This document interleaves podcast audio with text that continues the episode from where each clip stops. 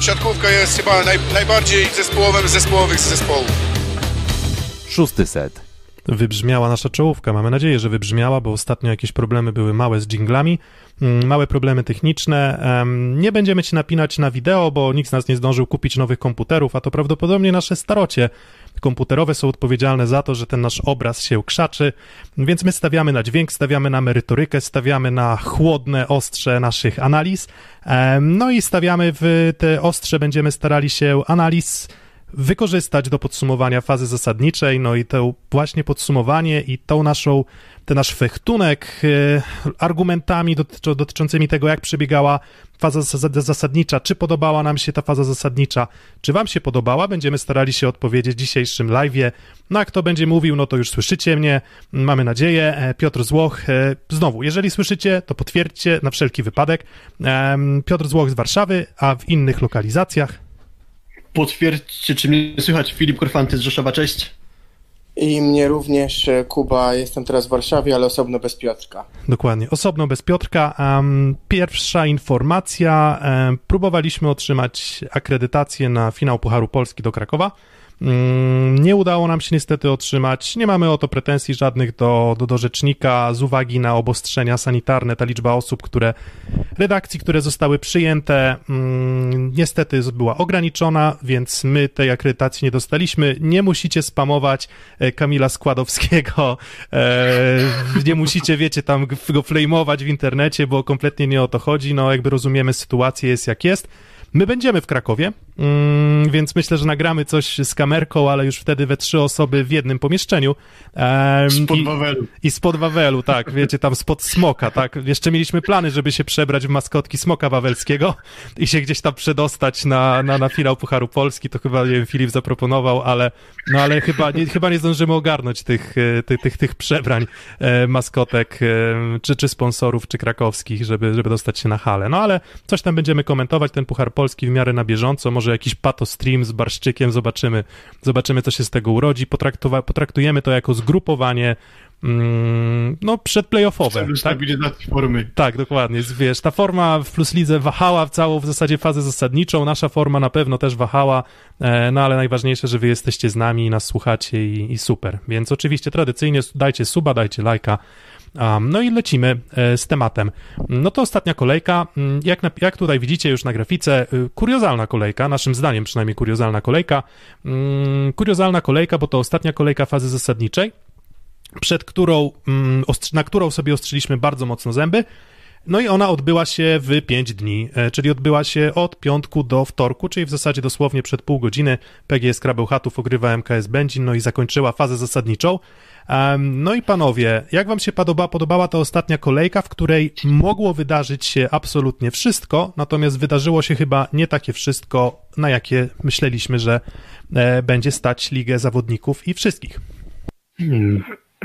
były takie obawy, że zakończy się to wszystko już w sobotę około godziny 17, bo spotkanie Ślepska Malów Suwałki ze Stalą Nysa już właściwie te emocje mogły zakończyć i na nasze nieszczęście, na nasze, czyli ludzi, którzy tę ligę oglądają i starają się emocjonować i, i jakoś ją przeżywać w jakiś większy sposób, no to niestety się to zakończyło i było już wiadomo, że komplet y, zespołów, które wystąpią w playoffach już y, znamy w sobotę, czyli de facto drugiego dnia, tego na co sobie ostrzyliśmy zęby i przez to rozwleczenie tego na pięć kolejek właściwie już e, jakieś tam emocje pozabijało. To, co mogliśmy jeszcze później tylko śledzić, no to rozstawienie w fazie playoff, kto zagra z kim i ewentualnie kto wygra, przegra przewagę własnego e, parkietu. No ale to, co mnie najbardziej właśnie ciekawiło, czyli samo to kto zajmie ósme miejsce, niestety bardzo szybko zostało y, rozstrzygnięte i uważam, że taka forma rozgrywek ostatniej kolejki jest po prostu nietrafiona i przekonujemy się o tym już nie pierwszy raz, no bo właściwie w poprzednich sezonach od dawna chyba nie było tak, nie wiem czy w ogóle kiedykolwiek w historii tych rozgrywek było tak, żeby jedna kolejka ostatnia była rozgrywana w jednym terminie. No i myślę, że warto nad tym pomyśleć, bo to, co się teraz działo, no to jest trochę karykaturą sportu. Kuba, ty... Znaczy to jest wyraźna karykatura hmm. sportu. Ja wam No właśnie, Kuba, wiem że, wiem, że Kuba, ty chcesz zroastować trochę to wszystko, bo bardzo byłeś taki, no nie wiem, no, jakby, no nie wiem, nagrzany na to, żeby zdemolować ligę, no bo, bo trochę to niepoważne. Nie, zdemolować. Dzieliłem się z wami takim filmem, który wywiadem mm, e, Tomka Swędrowskiego z Michałem Kozłowskim, gdzie padły jasne pytania. Patrzycie w tabelę, trochę tak, trochę nie. E, No i we wtorek mecz e, z Kra będzie. No ktoś musi wygrać, zobaczymy jak chyba uchatowanie tego podejdą. No, mm, ja mam problem chyba, to jest kolejny z cyklu rzeczy, które moglibyśmy zmienić w siatkówce.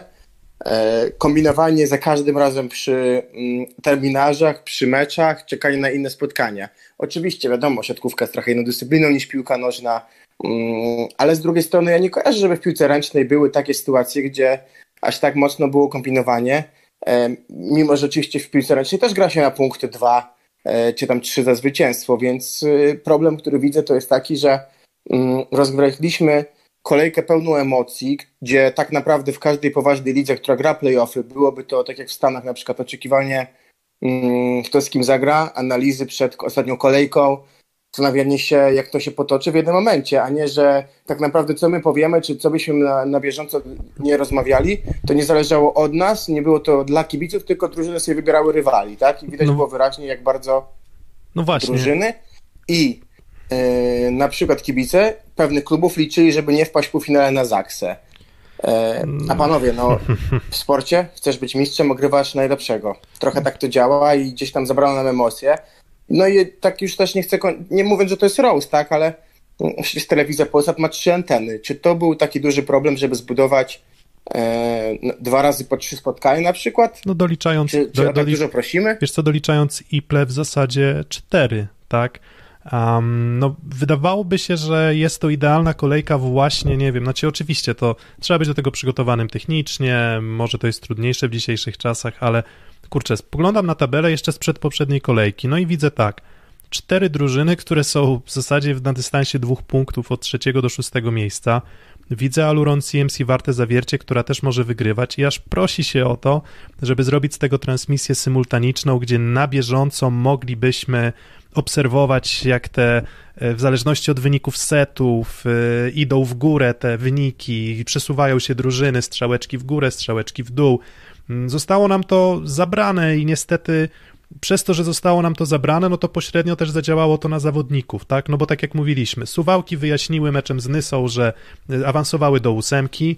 Mm, Kilka godzin później gra GKS Katowice z Ceradem Eneo Czarnymi Radą, no i cóż, no zasłużenie, jakby nie ma niczego złego w tym, no bo żeby nie było, ja nie tutaj trenerów bardzo tłumaczę, no ale wychodzi jednak druga siódemka GKS-u Katowice, tak? No i właśnie gdzieś też trener Słaby mówi, że no ten mecz już w zasadzie o nic nie był, więc skoncentrowaliśmy się na tym, żeby, e, żeby zawodnicy, którzy dobrze się pojawiali na treningach, mieli okazję grać. Mm, No i potem widzimy kolejne mecze i kolejne mecze. Werwa Warszawa wychodzi z Zaksą i wychodzi, wychodzi drugą siódemką. E, Jak widzicie zdjęcie, miniaturkę naszej transmisji, no to widzicie Kwolka na libero. No ciężko, ciężka, ciężka była ta kolejka i częściowo też, ale jestem rozczarowany odrobinkę. Może nawet bardziej niż odrobinę.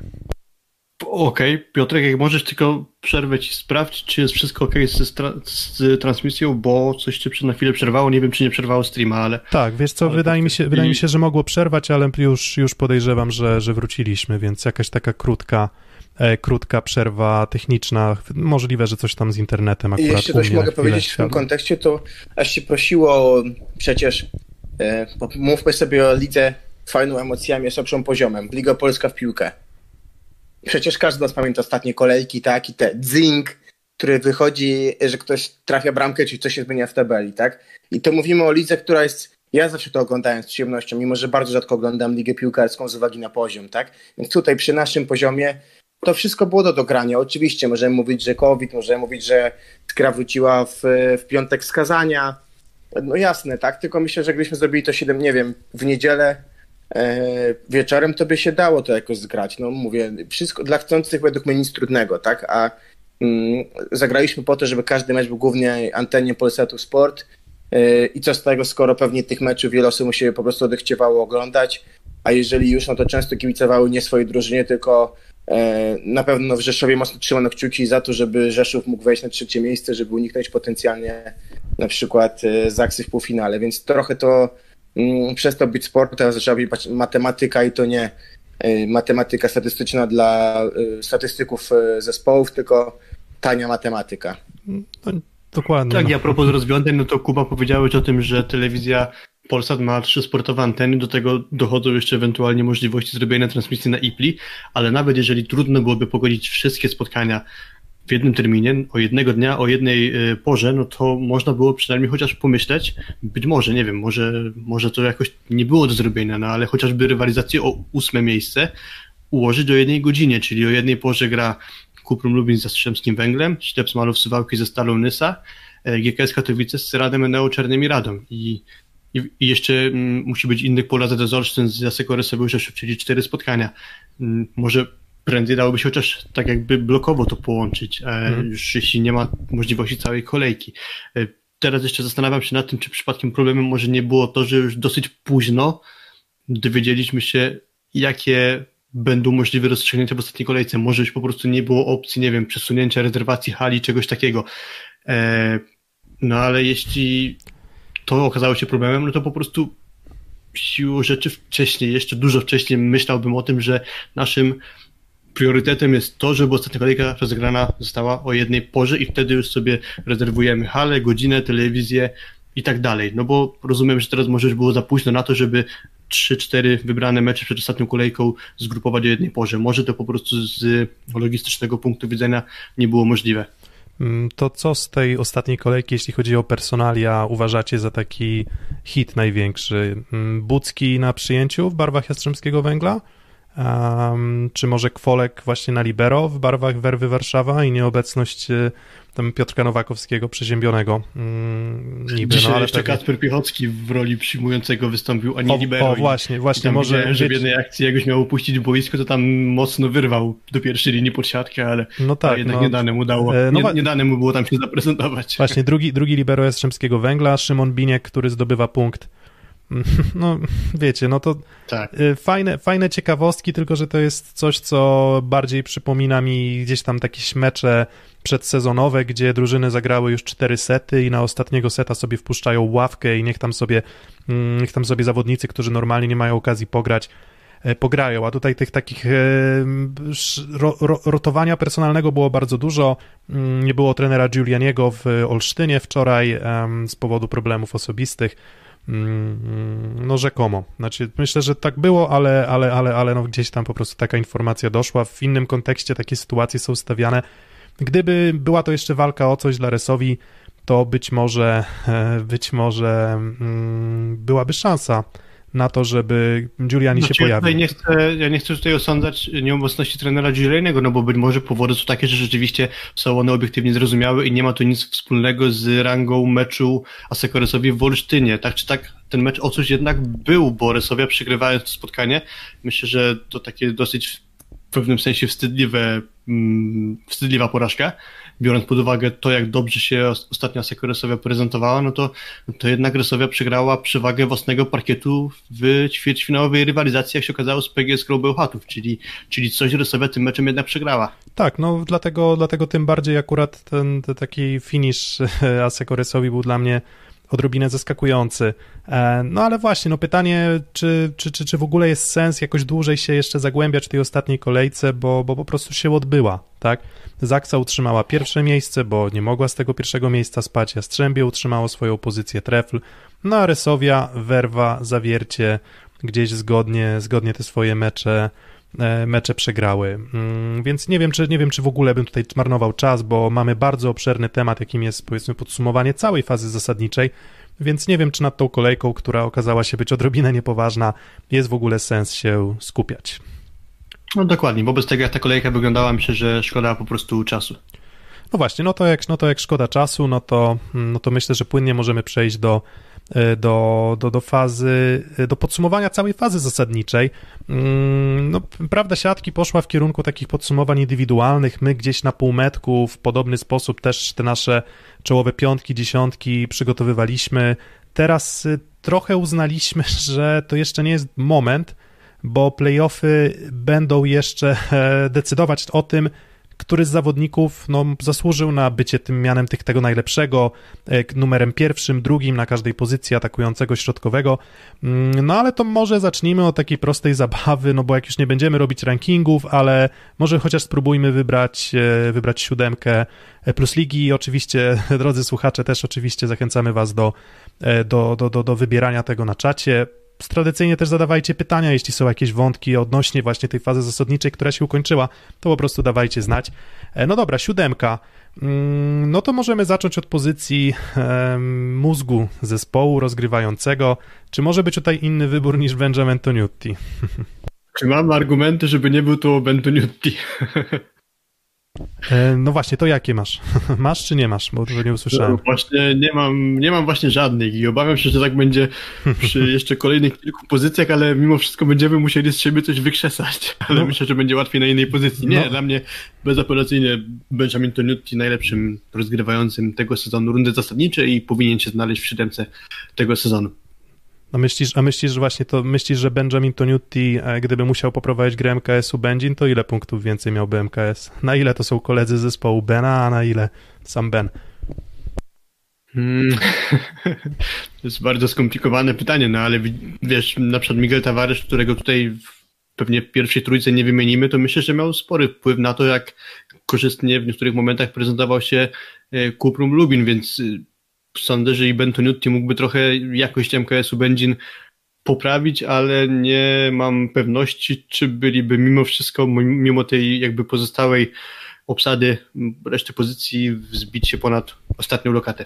Bo mm. bez tego, co się w tym klubie działa, to jest jakby dłuższy temat, to, to pewnie będziemy później jeszcze o tym dyskutować, więc, e, więc myślę, że mógłby Ben trochę pomóc, ale, ale nie byłby cudotwórcą. Kuba, masz jakieś kontrpropozycje, czy, czy raczej ten filigranowy, czyli wyższy ode mnie o te 2 czy 3 centymetry, francuski rozgrywający jest, e, zasłużył na, na, na, na to miano najlepszego w fazie zasadniczej? Nie, no, chyba nie ma o czym mówić. Można nawet na starcie postawić tezę, że co gdybyśmy wstawili całą drużynę z Aksy, to czy można by było jakoś szczególnie dyskutować. Pewnie na drugim Myślę, środkowym. Nie byłoby przegięciem, gdybyśmy właśnie wybrali całą drużynę Zaksy, ale... Tak, tam drugi, drugi środkowy byłby, byłby wątpliwością taką naj, największą chyba, no ale tak, ale... Ale, ale, ale no, no to, to jest, no to tak, tak, to tak trochę jest, tak? No jeżeli wygrywasz, y, no jeżeli zdobywasz 70 punktów na 78 możliwych, no to mm, no to trudno, żeby nie, trudno nie być z automatu branym jako drużyna ze ścisłej czołówki, gdzie po prostu no, no, no grają najlepsi zawodnicy ligi. No pytanie, czy gdyby grali na poważnie, gdyby był szerszy skład, albo nie wiem, gdyby nie było innych rozgrywek, to byśmy nie mieli 78 punktów? No pytanie, 77. No, no właśnie, no a to tak, to trochę... To ja myślę, że to jest bardzo możliwe, no bo zobaczmy jaka była sytuacja. Zaksa miała tylko jedną porażkę, w okresie, gdy jeszcze o coś grała, czyli de facto nie miała tej matematycznej gwarancji pierwszego miejsca w fazie zasadniczej.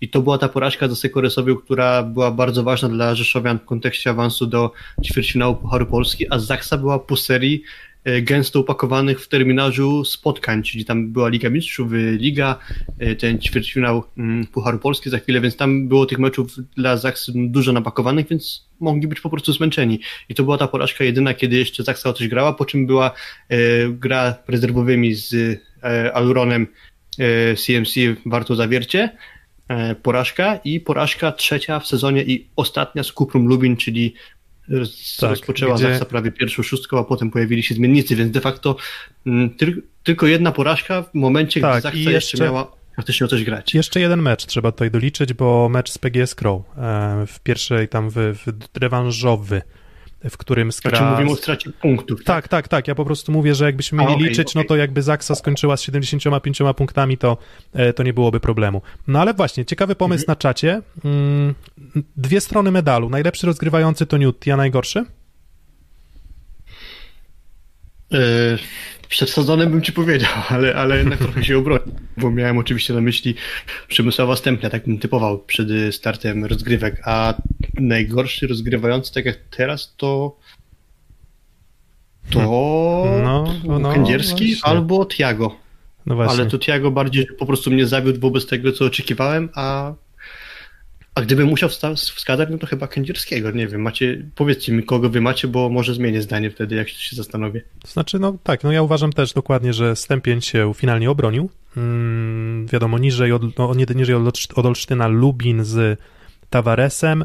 Komenda, który czasem wybierał takie rozwiązania, bym powiedział, dość łopatologiczne, czyli WNT, czyli wszystko na tarę, czy tam wszystko na bentarę. I to były raczej. dependencja, Tak, ben, tak, Bentaro dependencja i, i no ale wiecie, to wybierasz takie rozwiązania, żeby działało. Stalnysa miała się utrzymać w lidze, w lidze się utrzymała, mm, za to jej gratulujemy, więc myślę, że gdzieś w dole tabeli. A, I wydaje mi się, że w stosunku do też kolegów z zespołu, jakich y, miał, no to jednak chyba Kędzierskiego bym stawiał jednak trochę trochę niżej niż, niż, niż Tiago, tak? Po prostu oczywiście zawsze ta postawa drużyny będzie rzutować na, na ocenie indywidualnej zawodnika, ale wydaje mi się, że jednak miałbym miał wskazać, to jednak, jednak Kędzierski był, e, no, był tym, tym elementem odstającym na minus, no bo w składzie, gdzie tam no jednak był Josifow, był Konarski, był Sander, wydawałoby, wydawałoby mi się jednak, że można wyrzeźbić więcej niż wtedy, gdy musisz grać Sobańskim, Santaną, Kalempką czy, czy Gawryszewskim. Kuba? Czy Bobrowskim, czy Sobańskim jeszcze w Będzinie tak. na przykład chociażby. No właśnie, najgorsze, na, na czacie jeszcze tylko, że Droszyński, Łomacz, Łomacz chyba jednak nie, no byli gorsi. Um... Myślę, że Droszyński, znaczy inaczej, że myślę, że ograniczamy się do tych, którzy według nas byli pierwszymi rozgrywającymi. Okej, okay, na początku ta para stępień Droszyński nie była jasno wyklarowana, czyli w kontekście kto jest pierwszym, a kto nie, no ale finalnie wyszło, że pierwszym jest stępień, więc jakby tak, Droszyńskiego dokładnie. w ogóle nie rozważamy. Tak, więc tam drugich, drugich rozgrywających w sumie pod uwagę nie bierzemy, nie mówiąc no do trzecich, tak, bo jak tam Wolański, Wolański dołączył, to w zasadzie w zasadzie trzeci. Um, no to Kuba, jeszcze, jeszcze twój głos? Hmm, nie, ma, nie ma głosu, nie ma głosu Kuby. E, nie mówił. No właśnie, a, a, a rozczarowanie na pozycji rozgrywających, to chyba Trinidad de Aro bym też powiedział. Jakby oczywiście ten Tiago gdzieś tam się nasuwa, no bo mm, w mm, horyzoncie kadry brazylijskiej, e, w regularnie grający we Francji, wydawało się, że może tutaj dać Benzinowi trochę więcej. Może nie był w stanie, bo po prostu akurat tak wyglądali jego koledzy z zespołu, no czasem nie uszyjesz, no ale tutaj wskazywałbym De Aro, którego, który moim zdaniem się dźwignął, e, bo był, był taki moment, w którym no ja się zastanawiałem, czy on po prostu do końca sezonu będzie grał w podstawowym składzie, mm, szczególnie, że tam Kozłowski był na, na ławce, no ale tak rozczarowu, rozczarowujący był właśnie chyba Trinidad De Aro, natomiast jak spojrzymy tak. na wyniki i potencjał Werwy, moim zdaniem, to, to, to też no Werwa się obroniła, no chyba tak samo jak i obronił się Dearo, no ale oczekiwałem po nim troszkę ale więcej. Ale nie, ma, nie, macie takiego wrażenia, że on zagrał lepiej w drugiej części sezonu? W ogóle, przepraszam, miałem wrażenie, że cały czas mnie słychać, więc ja bym powiedział, jeżeli chodzi o najgorszego, że Tiago, mm, bo styl Benzina był dramatyczny, liczba punktów dramatyczna, e, oczekiwania wyższe, mm, więc y, czepianie się tutaj bardziej kędzierskiego, no a może bym postawił na równi w sumie, no bo Radom ledwo ratował 12 miejsce. E, Trinidad chyba miał moment, kiedy, tak jak chyba mówiliśmy, e, ściął włosy i zaczął grać lepiej. Czyli tak jak tu chyba ty mi poprawiałeś, że nie Samson, tylko przeciwieństwo Samsona. to mi się trochę analogia do Erwina Ngapeta przypomniała, który też niedawno a. zgolił głowę na łyso, no i wyeliminował był jednym z tych czynników, które przysporzyły się do tego, że PGS Krabełchatów odpadła w Lidze Mistrzów, a sam Erwin ostatnio był pytany o swoją fryzurę, właśnie dlaczego zgolił się na łyso, no to stwierdził, że e, nie znalazł dla siebie w kazaniu odpowiedniego fryzjera. To może nie dziwić, e, a jeżeli chodzi jeszcze o Trinidada, no to miałem problem z nim w Lidze Mistrzów, e, bo chyba największym przykładem tego będzie mecz z ostatni, z Kuzbasem, tak, kiedy E, Kwolek kontuzjowany dostał od niego piłki, bo on się tak zakręcił, że tylko Kwolek może uratować, dać awans werwie. I gdzieś zabrakło mu takiego zmysłu kreacji. Dwa, nie jestem, mi się wydaje, że spodziewaliśmy się, że będzie grał szybciej, jak grał wolno. No tak, to to prawda, że, że, że na tle tych e, zawodników z czołówki, czy w zasadzie no wszystkich rozgrywających ligi, no to, to, to właśnie, właśnie Dearo raczej z gatunku takich powiedzmy staromodnych rozgrywających, czyli bardziej dokładny niż szybki. Um, co działało w przypadku werwy? No, no cóż, no mówię, tak jak ja, ja co do zasady uważam, że werwa jest tam, gdzie miała być, jeśli chodzi o, o, o potencjał i o, i o finalny wynik w rezultat w tabeli. Mm, no ale jednak, jednak rozczarowanie właśnie, właśnie Dearo, tak? Cała reszta wydaje mi się, że nieźle. Może jeszcze Kawane nie dałbym jako rozczarowania, natomiast e, gdyby on grał tak jak grał na początku sezonu, no to spokojnie można byłoby go wymieniać wśród tych najlepszych. Zresztą na półmetku chyba numer 3 jeśli dobrze pamiętam, na te, na te nasze klasyfikacje, więc gdzieś tam koło trzeciego miejsca go postawiliśmy, trzeciego, czwartego. Teraz moim zdaniem, no ja już absolutnie bym go, bym go nie dał. Georgiew za niego wchodził i wyglądał nie gorzej od niego. Mm, więc tutaj może ja taki minusik za drugą fazę. Ja myślę, że trochę rozczarowaniem jest też Jan Firley, tak mi się wydaje. A no, mm. tego, tego nie wiem. No bo, pod uwagę a czego oczekiwałeś to, co... od Katowic w sumie przed sezonem, wiesz? Mm, znaczy raczej liczyłbym, że GKS Katowice właśnie przynajmniej tę drugą fazę sezonu, czyli powiedzmy umownie, że w nowym roku, czyli 2021, yy, będą grały po prostu lepiej, będą osiągać lepsze wyniki, no bo Jan Firley nam ogólnie, tak można powiedzieć, że się podobał, ale wtedy, gdy e, GKS grał dobrze, to jest jakby samo z siebie Wiesz, wynika. To, to, to właśnie, to większość, większość z większością zawodników. W tym roku dwa mecze z 12, no to też trochę chyba na karb rozgrywającego trzeba zrzucić. No tak, z większością zawodników jest tak, że wiesz, jak wygrywają, to, to, to, to gdzieś, gdzieś ta łuna sukcesu jednak raczej bije po oczach i gdzieś tam trudniej jest czasem wyłowić tak, to, tak, czy ktoś... Dlatego, dlatego mówię, dlatego też y, jakby nieśmiało trochę dorzucam pod rozważania właśnie Janka Firleja, chociaż chociaż na pewno najmniejsze rozczarowanie z tych wszystkich, które tutaj padły do Ale tej pory. Pozwolicie mi chłopaki jedno zdanie, e, bo chciałbym, żebyśmy może przy tych pozycjach zastanowili się nad tym, e, co oznacza dobry rozgrywający. Czy to jest ten, który kreuje zawodników, którzy wyglądają przy nim lepiej niż na przykład rok temu, czy to jest ktoś, kto gra w drużynie, która ma dobre wyniki, no bo to są, to są jak ci, będziemy ci, robić którzy... pełne podsumowanie, to pokażemy zawodników z różnych pozycji, w sensie z klubów z różnych pozycji. I y, trochę tutaj pełna zgoda z Filipem, jeżeli chodzi o Jana Firleja, bo pewnie możemy podobne rzeczy powiedzieć o Lukasie Kampie, który mamy takie wrażenie, że bardzo falował, tak, że zagrywce super, blok swoje robi, ale że były mecze, gdzie wizualnie było, wyglądało to słabo. Był też moment, kiedy był pewien problem chyba wewnętrzny w Jastrzębiu i wtedy bardzo pomógł e, Terwa Porti.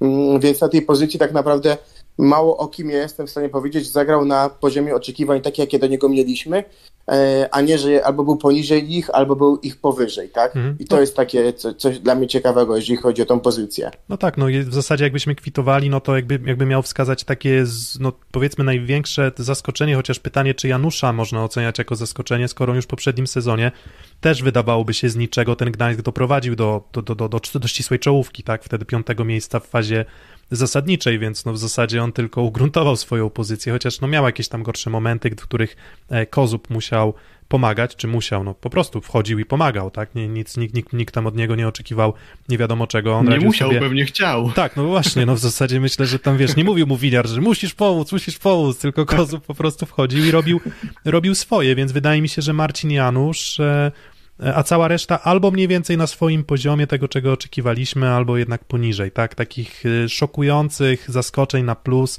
ja osobiście, osobiście innych na pozycji rozgrywającego nie widzę.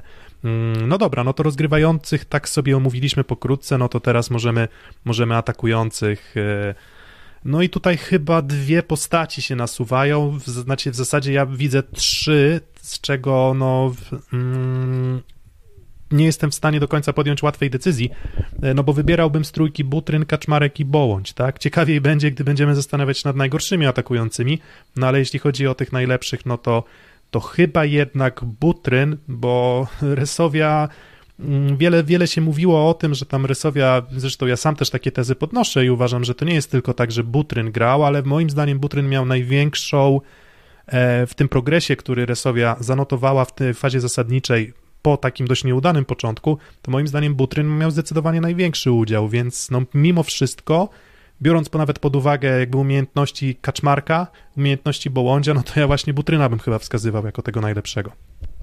Zgoda i też wziąłbym też trochę pod uwagę to, jaki ma wpływ na grę zespołu, czyli uważam, że bez, bez Butryna Rosowia byłaby e, znacznie niżej ze swoją dyspozycją, miałaby krótko mówiąc gorsze wyniki, aniżeli gdyby z z Zaksy Kędzierzyn Koźle wyjąć Łukasza Kaczmarka, w sensie to jest tak dobrze poukładany zespół, że pewnie bez tego Łukasza Kaczmarka by sobie poradził i nieraz dobrze sobie radził z y, Bartkiem Klutem też, który Tak, no i też- spo- i też- no może nie sporo, ale, I tutaj ale dostawał swoje szanse. Wiesz, i tutaj jeszcze jeden, jeden punkt do dodania, że jednak Kaczmarek był tym atakującym, który był dość rzadko obciążany piłkami od Toniutiego, czy ogólnie atakujący Mhm. w tym systemie gry Zaksy, tak, więc siłą rzeczy, jeżeli Butryn potrafił robić to, co robił, będąc mocniej obciążonym w ofensywie, no to jednak, no moim zdaniem, te, te, te szale zdecydowanie przeważa to na jego korzyść.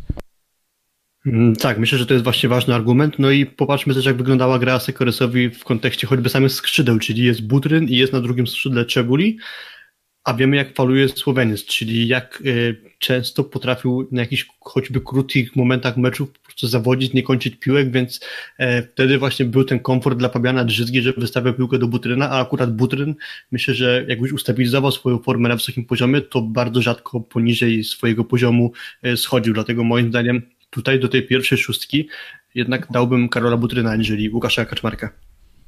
Tutaj ja bym może wrócił do, do forum, bo tutaj na, na czacie piszecie bardzo fajne rzeczy, z którymi się wypada w 100% zgodzić, jeżeli chodzi o tych dwóch atakujących. Bądź bo... nie, Słucham? bądź nie.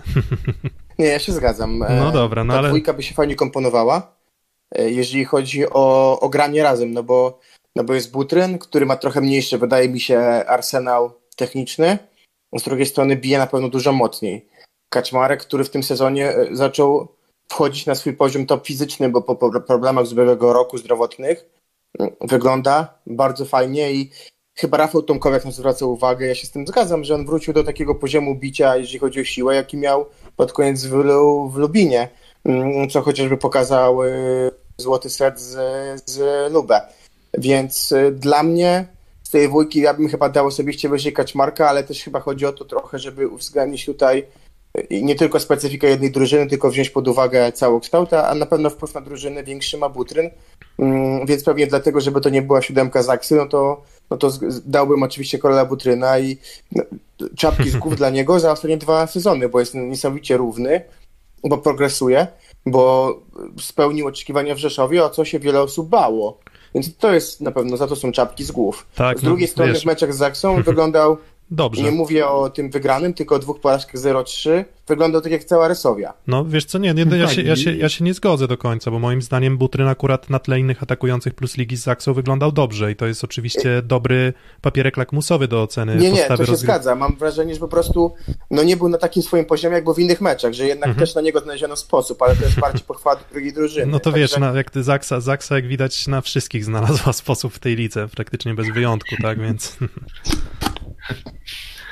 No i też, że Karol Butryn był, można powiedzieć, liderem wyraźnym swojego zespołu w zeszłym sezonie, ale wtedy to był e, zespół z Radomia, czyli trochę niżej sytuowana, powiedzmy, w oczekiwaniach e, drużyna niż Asekoresowi, więc tutaj też na jakiś tam plus po jego stronie można zapisać to, że wszedł na ten taki wyższy ligowy poziom, tak można chyba powiedzieć. mm, no właśnie, ja tutaj jeszcze tak a Że jakby propos... ugruntował swoją pozycję jako Tak, czołowy po tak. prostu atakujący polskiej ligi, jeśli nie jeden z może dwóch nawet najlepszych po prostu. Tak, to, to, to, to tutaj, stu, tutaj w 100% prawda. Właśnie tam mówi, bo tutaj teraz jeszcze tak, a propos tych komentarzy na czacie, no to oczywiście czytamy. Mm, statystycznie tam jeszcze pytanie, kto najlepiej. Butryn wygląda najlepiej. Najwyższa skuteczność, jeśli dobrze pamiętam. Oczywiście, jeśli bierzemy tylko pod uwagę e, i efektywność ataku zresztą też, więc jeżeli bierzemy pod uwagę tylko atak, natomiast to nie jest jeden element. Butryn na przykład, co też doszedł do takich statystyk dotarłem, że najwięcej piłek przechodzących zagrywki ze wszystkich zawodników w lidze bo, bo tam chyba 24, tego nie widać w asach, ale, ale poza tym, że on swoją zagrywkę dokładał, no to jakby to zsumować, no to, no to on naprawdę e, rzucał kamieniami z zagrywki i, i, i, i, i, nie chciałbym też się skupiać na Lidze Mistrzów, dlatego że no siłą rzeczy, no nie wiemy, co by było gdyby, tak? Kaczmarek zaprezentował się świetnie, ale oceniamy plus ligę. Mm, Na poziomie plus ligi Butryn, jak zaczął grać na tym swoim poziomie naprawdę bardzo wysokim, to, to to mecze wygrywał Rysowi no, w wielu miejscach praktycznie sam. I, i, I Kaczmarek tych spotkań aż tak wielu chyba jak Butryn nie wygrywał, zresztą też liczba statuetek MVP, mm, czyli 8 dla Butryna, no to to jest rekord e, fazy zasadniczej. Najwięcej punktów, e, nie chcę, wiecie, to, to też, no punkty są, mm, nie są do końca Zależy obiektywne. od tego, ktoś grał, więc Tak, tak, oczywiście. średni. No a, a tak, Arysowia tych tiebreaków też na pewno miała chyba więcej niż, e, mm, niż Zaksa, więc tam tych setów do rozegrania więcej. E, ale, ale właśnie, ja nie chcę tutaj oceniać, że jeden jest zdecydowanie lepszy, drugi jest zdecydowanie gorszy. Ja jednak właśnie, żeby trochę zbalansować tę naszą siódemkę, no to przeważam szale na, na korzyść Butryna. E, to ta trzecia osoba, o której wspominałem, zgadzacie się, że Bołądź to jest trzeci atakujący, jeśli chodzi o, o, o całokształt gry i, i to, w jaki miał wpływ na drużynę? Czy, czy kogoś innego byście tak, wskazali? Tak, myślę, że będzie to Bartłomiej Bądź. Jestem, można powiedzieć, oczarowany jego grą, biorąc pod uwagę, jak sceptycznie podchodziłem do jego występów w zeszłym sezonie, czyli e, tutaj jest ten argument jakby postępu, jaki zrobił, no i jego wpływu na grę ofensywną e, Suwałk, no bo ważne ogniwo z tego zespołu odeszło, czyli Nikolas Szerszeń. E, i mimo, że przyjęcie jakimś tytanem ataku nie zostało wzmocnione, czyli ta formacja przyjęcia, no to jednak Bartłomiej on wziął na siebie większy ciężar, no i prezentował się raz po raz po prostu imponująco, do tego też tak jak i w przypadku czy to Kaczmarka, czy Butryna dawał dużo w polu serwisowym, no i ostatecznie wprowadził swoją drużynę na ósmą lokatę e, w tabeli, czyli doprowadził de facto do historycznego awansu drużyny z Suwałk do fazy tak, do fazy, tak, do fazy playoff. E, powtarzalna. Kuba, jesteś z nami? Tak, powtarzalna zagrywka. Um, powtarzalna zagrywka do bólu. Um, halo? Jesteśmy. No tak, no ja właśnie jestem, bo ja nie A, słyszałem no. w ogóle, że tam wiesz, że, że coś tam Filip mówiłeś do, do Kuby, więc. e, Jesteście tam? Tak, jesteśmy. Um, mówię znowu, dajcie znać, jakieś małe, małe chochliki techniczne nam się zdarzają. Um, Halo. No nie słychać. e, Kuba, ty słyszysz? Tak, wszystko słyszę. Obu was. Dobra, no to ja słyszę też Filipa, więc Filip ma jakieś, jakieś problemy, e, problemy Ja, techniczne. ja... Pozwolisz ty, Piotrek, że będę kontynuował. Jest coś tu?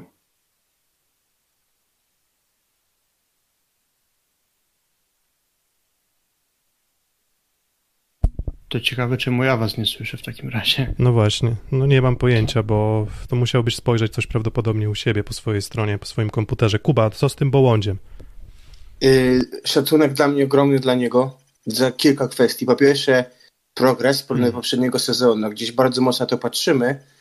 E, szczególnie ja, jeżeli chodzi o swoje oceny, więc to jest pierwsza rzecz, którą chcę zauważyć. Druga rzecz, mm, dźwigał psychicznie te mecze. Był wyraźnym liderem.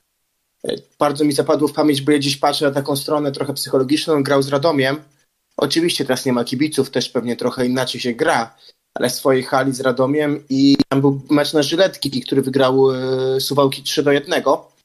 I ja zapamiętałem sobie chyba dwa sety, które rozstrzygnął z zagrywką, a w jednym Dobra, y, chyba jestem z powrotem, chyba was słyszę. Super, no to bardzo dobrze, to się cieszymy.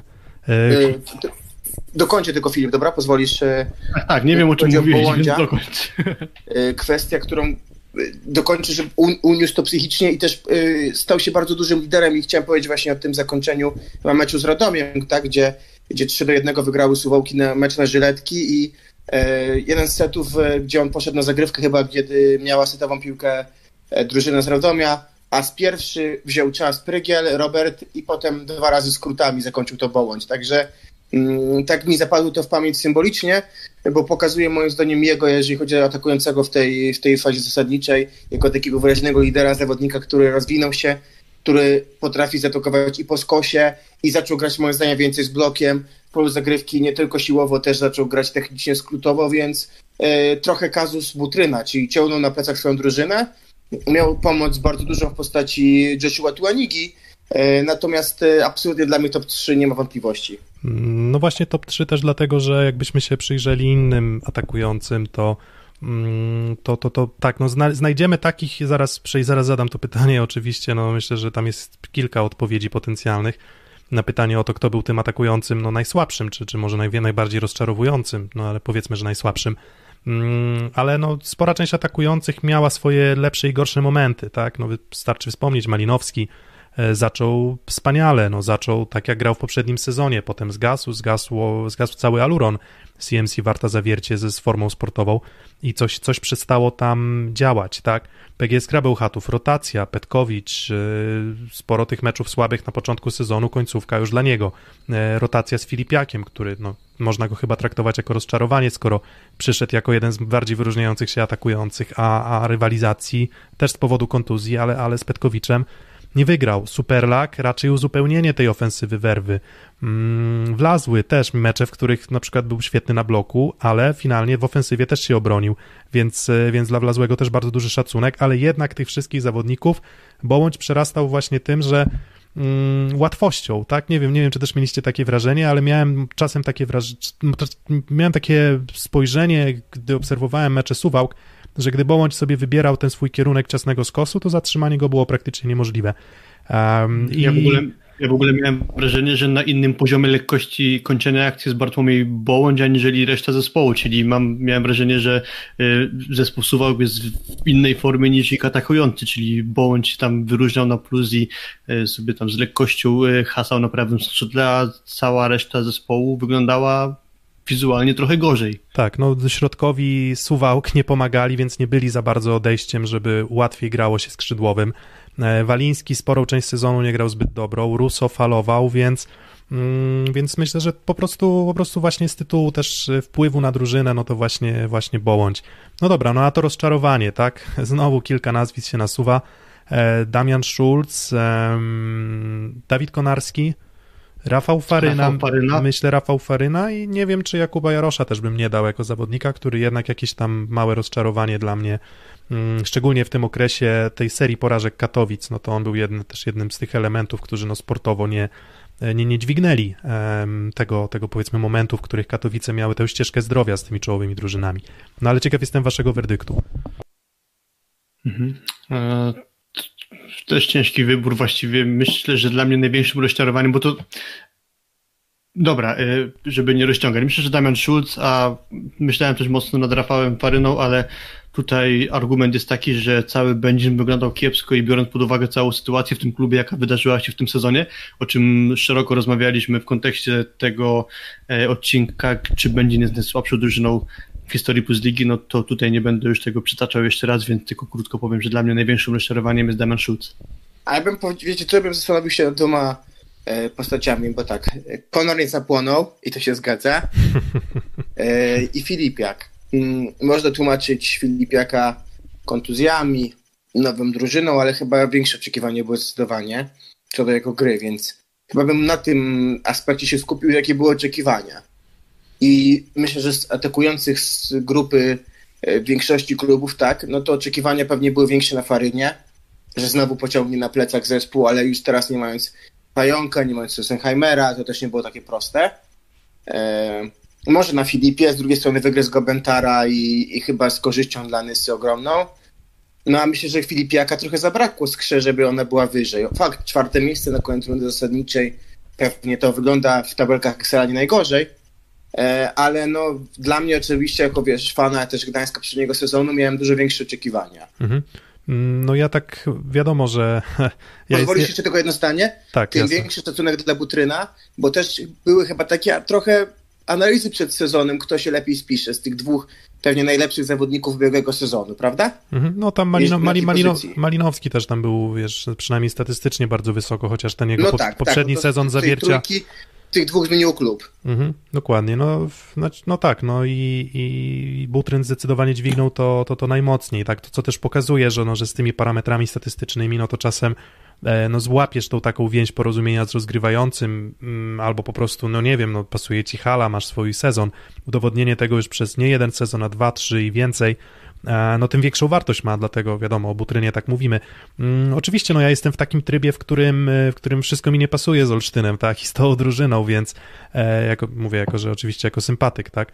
Mm, no i, no i ja jednak uważam, że Schulz był dość miękki po prostu, tak? Ja nie wiem, czy trudno jest mi powiedzieć, czy on był najgorszym atakującym, bo nie wiem, wie, wiecie, tam on Problem, problem z Szulcem jeszcze mam taki, że on grał od deski do deski. Wie, wiecie, wiecie o co chodzi, że, że nie, miał, nie było tam wymówki w postaci COVID-u czy kontuzji jak u Konarskiego na przykład. Nie ma, nie ma wymówki jak u Faryny, tak? No, po, po, zawodnicy obok niego w drużynie też są, byli chyba przyzwoici. Nie miał łatwo ze stępniem, bo wiele tych piłek było, było nieciekawych, musiał się ratować gdzieś rozwiązaniami technicznymi i na pewno drugą część sezonu miał, miał Damian Schulz lepszą, ale ale, ale no, to chyba on, no, wydaje mi się, wydaje mi się, że jednak, jednak Damian Schulz, co nie znaczy, że tu chodzi o to, że on bardzo odstawał, natomiast, y, no, natomiast y, on nie grał, inaczej, spodziewałem się, że będzie grał chociaż lepiej niż w tych sezonach w Rysowi, a nie grał. Mhm. Dużo na czacie pojawia się o Michale Filipie, no to trochę tak jak w przypadku tych podstawowych rozgrywających, a rezerwowych rozgrywających, no to tutaj Michał Filip dla mnie na przestrzeni tego sezonu jest rezerwowym atakującym Stalinysa, ale gdyby założyć, że on jest też w tych naszych rozważaniach e, aktywnie, że tak powiem, uczestniczy, no to no to oczywiście wtedy wybrałbym Michała Filipa, no ale biorąc pod uwagę to, że został on wygryziony przez Basima Bentare i raczej właśnie Tunezyjczyka z polskimi korzeniami bym traktował jako podstawowego atakującego Stalinysa, no to e, jednak Filipa bym tu nie uwzględniał, aczkolwiek zgodzę się, jeśli, jeśli ktoś go uzna za najgorszego atakującego tego sezonu. Mm, no właśnie, no i, i, i, chyba, chyba tutaj właśnie o tych atakujących, atakujących możemy, e, możemy zakończyć. E, no mniej więcej... Na pewno na wyróżnienie zasługuje Wasim Bentara, no bo o właśnie, myślę, tak. te dwa to, zdania o nim warto, warto wspomnieć, warto. bo przyszedł, w pewnym sensie trochę znikąd przyszedł, y, wygryzł tego Michała Filipa i bardzo, w bardzo dużej mierze właśnie na nim była oparta gra Stalinysa i kolejny raz już jakby powtarzamy, żeby to jednym słowem ograniczyć, Bentaro dependencja. Jak Bentara grał dobrze, no to i cała Stalnysa była w stanie gdzieś zbliżyć się do takiego poziomu, że że zapunktowali. Fakt, że nie punktowali często, a czy inaczej, punktowali może często, bo, bo 9 tej breków, ale, ale, ale wygrywali tylko pięciokrotnie i to w dużej właśnie zasłuże, w dużej mierze właśnie zasługa Bentary. Mm, tak, to, to, to, to, to prawda i też tym bardziej zasługuje to na uwagę, bo trochę zmienia się siatkówka. Um, jeżeli nie masz otwartych kilku stref w ofensywie, no to po prostu granie skuteczne drużynowo jest trudne. Bentara miał tak, że no miał kolegów, którzy, którzy po prostu no nie, nie, nie, nie, nie dowozili tego poziomu sportowego na poziom plus ligi często, tym bardziej imponujące. Mm, tym bardziej imponujące to, że no, poprowadził Nysę do, no powiedziałbym, że do utrzymania, natomiast wiecie, no jak to ktoś napisał na Twitterze, pięknie, że samymi tiebreakami Nysa by się utrzymała w lidze, jak się okazuje. Mm, swoją drogą to właśnie nie wiem, czy, czy czy teraz o tym mówimy, ale, ale Stalnysa 9 tiebreaków to jest rekord w historii zawodowej ligi. Do tej pory Espadon Szczecin, czyli później Stoczna Szczecin, bo w tym sezonie się zmieniła nazwa, w sezonie 18-19 miał 8 tiebreaków i w minionym przerwanym przez covid Beka jest Wisła Bydgoszcz 8 tiebreaków, czyli Stalnysa mm, przygrywając 9 tiebreaków w sezonie została takim niechlubnym trochę rekordzistą. Ani jednego tiebreaka nie udało się zespołowi Krzysztofa Stelmacha wygrać. Hmm, no nie wiem, no tutaj nie wiem, jingla... Coś, coś, aha, jingla, jing, nie, mówię, mówię, mówię, że jingla nie mam przygotowanego z oklaskami, bo chyba nie ma za co bić brawa. No ale tiebreaki dają punkty. Tiebreaki pokazują, że grałeś wyrównane mecze, więc nie ma co, nie ma co szydzić. Jimenez, mhm. tak? To chciałem pewnie do tego czasu, coś o Jimenezie. No, Jimenez to chyba w ogóle i, i on, i, i Bentara jako te dwa transfery z Francji były dużymi zaskoczeniami. Um, akurat Bentara większym, bo Jimenez chyba jednak trochę bardziej się wyróżniał e, na poziomie ligi. Um, no cóż, no to też no znowu jakby statystyki, wpływ na drużynę mówi sam za siebie. Dla mnie Jimenez w jakimś tam sensie jakbym miał przyrównać do takiej jednej postaci, to stał się dla mnie trochę takim mm, Jankiem Hadrawą 2, tylko że z Kolumbii, tak? I, i o, nieco, i o nieco innym odcieniu, odcieniu skóry. Natomiast chodzi mi tutaj o skalę jakby tak wejścia do ligi, tak? Wszedł do ligi, i grał dobrze, grał naprawdę dobrze, a miał do zanotowania przeskok i on jeszcze na tym poziomie jest, nigdy, e, nigdy nie grał, poradził sobie bardzo dobrze i to już w takim wieku, gdzie wydawałoby się, że, że ciężko jest czasem wprowadzić korektę w poziomie sportowym, więc super, mm, super transfer trafiony, cieszę się, że zostaje w Lubinie na, na kolejny sezon. No dokładnie, już sam zdążył to przekazać, że zostaje w Lubinie na kolejny sezon, więc to myślę, że bardzo dobra wiadomość i dla ligi, a tym bardziej już właśnie dla, dla Kuprum Lubin. Tak, powtarzalny, raczej nie miał dużych wahań, e, wahań formy. Mam trochę takie wrażenie, że tam może z tą jego zagrywką mogło być e, czasem nieco lepiej, no ale swojego zadanie, czyli zdobywanie punktów e, skuteczne, to, to na pewno, na pewno działało, działało bardzo dobrze i znowu wracamy do tego, że łatwiej moim zdaniem i bardziej powinno się doceniać tych atakujących, którzy grali w drużynach na papierze słabszych. No a Lubin na pewno taką drużyną był i, i do, do drużynowych tam rozczarowań i zaskoczeń też przejdziemy, ale, ale, ale na razie kontynuujmy. Mm, atakujący za nami, no to co? No to przyjmujący. E, dwójka najlepszych przyjmujących i, i tutaj chyba bez zaskoczenia, ale, ale i Semeniuk i Śliwka, mm, moim zdaniem. Mm, też z tego powodu, że nie bardzo widziałem mocnych pretendentów. Był taki moment, w którym Lipińskiego bym wskazał jako taką postać, która tam mogłaby walczyć o tą czołową dwójkę, natomiast no, na dystansie 26 kolejek Śliwka i Semeniuk grający no, bardzo dużo też, bo nie mieli tam zbyt mocnych e, alternatyw, jeśli chodzi o zmiennika. Łukasik wypadł, Staszewski grał nie tak dużo, więc e, za to, że od deski do deski zagrali bardzo dobrze i bardzo powtarzalnie, to, to, to moim zdaniem powinni się znaleźć.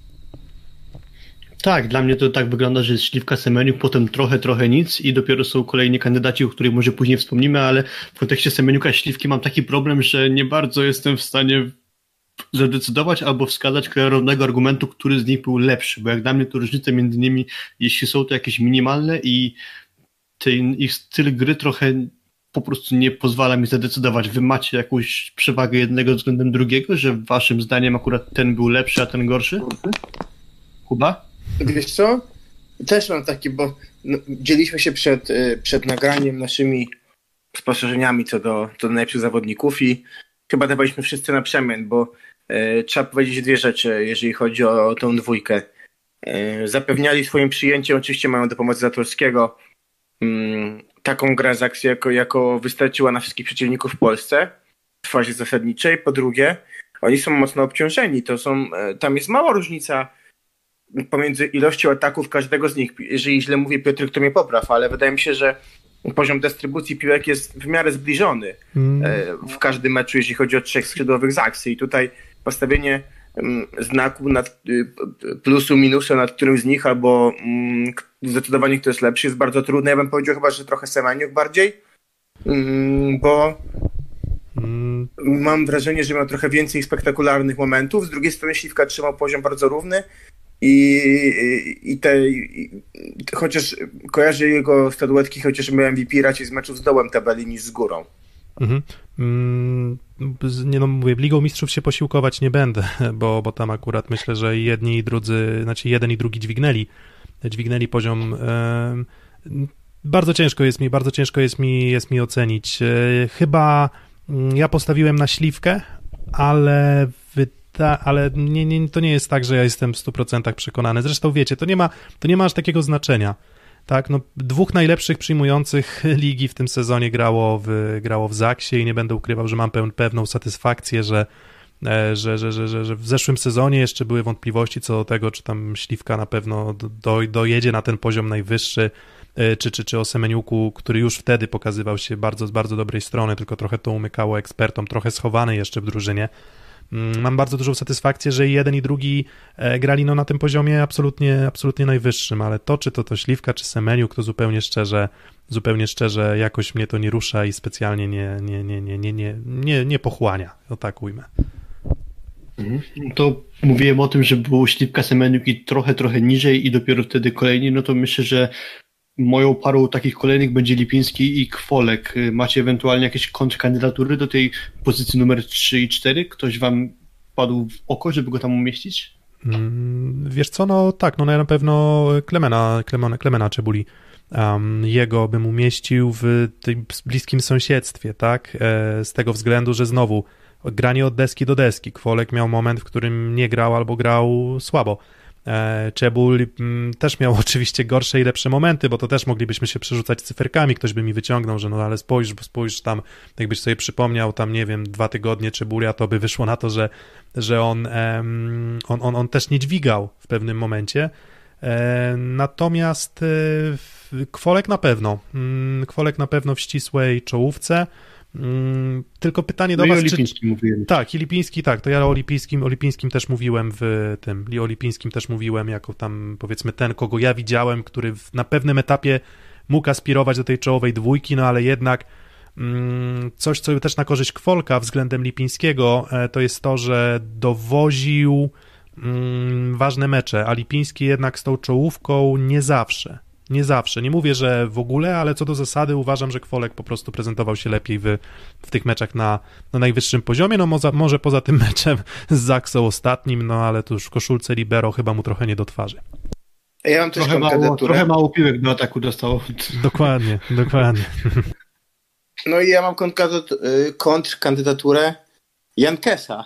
No chyba Sander pokazuje, Myślałem, że powiesz- jeżeli już gra i jest zdrowy. Mogę tucie, ale nie. Słucham? Ja nie, żartowałem, że może powiesz, że Gareth mogł tutie, ale, ale, ale nie. Nie, wiedziałem, że o Sanderze powiesz.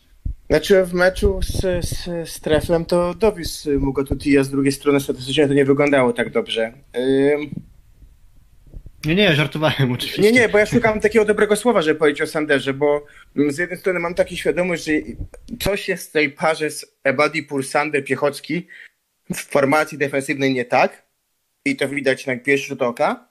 Z drugiej strony y, li- nie mówmy, że liczby mówią wszystko, ale mówią dużo i kiedy już gra Sander, to naprawdę gra nieźle. Może początek jeszcze był niemrawy, ale miał momenty, mm, kiedy no, decydował o obliczu gry skry. Ono jest jakie jest, ale na pewno widać po nim klasę i na pewno widać, że no, to nie jest tak, że kupiono kota w worku, tylko naprawdę przychodzi do ligi zawodnik, pewnie jeden z lepszych, jacy kiedykolwiek trafili. Mm, Kwestia jest taka, czy w ogóle jeszcze zdąży swój top pokazać, no bo dzisiaj w koszulce libero, ale okej, to nie ma znaczenia. Teraz mają 10 dni przygotowań i, i, i tak naprawdę mecze sezonu grają z Resowią, tak? I wtedy będzie money time, a Amerykanie często ten money time umieją pokazać. Jestem ciekaw, czy, czy Sander to pokaże, bo jeżeli pokaże, to pewnie i będzie szansę mieć, być w naszej trójce na koniec sezonu. No właśnie, no gdyby... Wiesz, Money Time było też trochę w Pucharze Polski w ćwierćfinale i w ćwierćfinale Ligi Mistrzów. e, Chociaż akurat do Sandera bym dużych pretensji za te spotkania nie miał. No tak, no tam akurat ta Liga Mistrzów, no to już gdzieś tam ten, y, gdzieś tam cień tej kontuzji, mm, kolana gdzieś tam się, się odkładał, tak? No on nie grał wcześniej, mecz Tak, w przed tym Zenitem. meczu. W tym rewanżowym meczu. Tak, tak, w rewanżowym meczu nie grał przy, przy dzień przed i okazuje się, że teraz też znowu na pozycji libero, więc no liczył, liczyli, że, że się poskłada do kupy. Widać było, że coś tam mu nie, nie, nie, chodzi fizycznie, ale, ale Sander się obronił, tak? Co, co, co, nie, mam, nie mam co do tego żadnych, żadnych wątpliwości. I właśnie jeszcze Sandera i, i, i, i Czebulia bym chyba dorzucił i z tego bym taką szóstkę zrobił. No ale cóż, no Sander jednak em, 14 spotkań rozegranych em, i tak powiedzmy 14 i w zasadzie jak wszedł, to już grał prakty, prawie że do deski do deski, Mm, no ale to jednak tych spotkań w lidze było 26, tak, więc mm, gdybyśmy oceniali tylko drugi drugą połówkę fazy zasadniczej, to ja bym powiedział tak, jasne, Sandera ładujemy do, do czołówki, ale jednak wydaje mi się, że, że, że przez to, że nie było go przez jakąś tam część sezonu. Inna sprawa właśnie też ciekawości, no Skra kończy na czwartym miejscu, Gdyby Sander grał od początku, albo co najmniej kilka spotkań dłużej, to jestem przekonany, że, że Skraby tam się pałętała bliżej Jastrzębskiego Węgla, jeśli chodzi o, e, o punkty i wtedy wszyscy, myślę, że dużo inaczej spoglądalibyśmy na, na poziom sportowy mm, na poziom sportowy skry też, tak? I na ich, i na ich wyniki. E, Ale, ale sportowo kiedy Sander grał, to, to, to moim zdaniem grał naprawdę bardzo dobrze. Trochę brakowało mi jego wejścia w, rol, w rolę takiej w buty lidera, ale, ale co do zasady było, było bardzo dobrze. Rozczarowania na, na pozycji przyjmujących.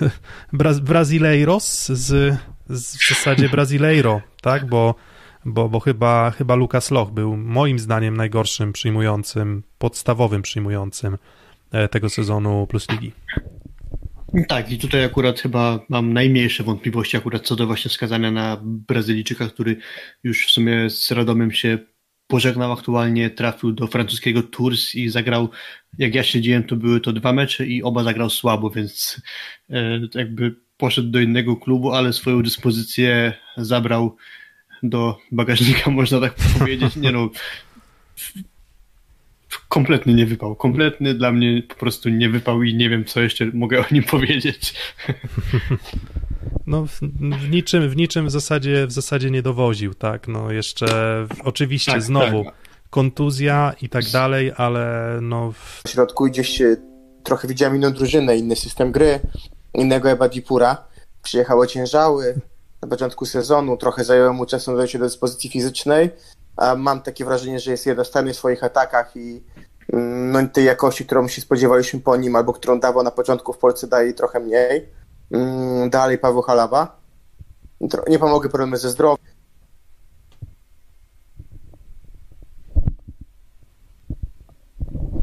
walczy o swoje miejsce w składzie. Czasami dał dobre zmiany z Olsztynem. Yy, Jeżeli chodzi o, o, o pod koniec już nawet wychodził w, w podstawowej e, siódemce, jeżeli chodzi o na przykład mecz pucharowy. e, czy to z Orczykiem, czy z Mugatutiją, więc pewnie trochę swoją pozycję poprawił, bo z czwartego stał się trzecim mm, przyjmującym. E, no ale spodziewaliśmy się dużo więcej, może się jeszcze obroni, może, może nagle z Zaksą mu wypali dobry mecz, chociaż mm, szansa jest na to moim zdaniem niewielka. No i Rafał Sobański, e, pewnie najmniejsze rozczarowanie, ale końcówka poprzedniego sezonu, kiedy żarł Będzinowi, w jego wykonaniu była super. No a tutaj w tym sezonie, no chyba naj, poza lochem naj, najsłabszy przyjmujący. No i przyczynił się na pewno walnie do, do takiej, a nie innej pozycji drużyny z Będzina. Tak, to tak, jeszcze w, tak, żeby, żeby nie było tak, sorry za te problemy techniczne, znowu jakieś tam problemy, problemy z internetem małe. Um, więc tak, Kuba mówił o Ebadipurze, mówił o Sobańskim i mówiłeś jeszcze o Pawle, o, Pa- o Pawle Halabie. Na czacie bardzo mocno Szalpuk jest też promowany. E, No i chyba też można, można tak, też, też można, też można tak, e, tak to oceniać, e, tyle tylko, że no ten jego już poprzedni sezon był mm, taki sobie e, pod wieloma względami, jeżeli chodzi o zdrowie, ale, ale wydawałoby się, że on jednak w tym zestawieniu z Grobelnym i z Fornalem ma otwartą drogę do, do pierwszego składu.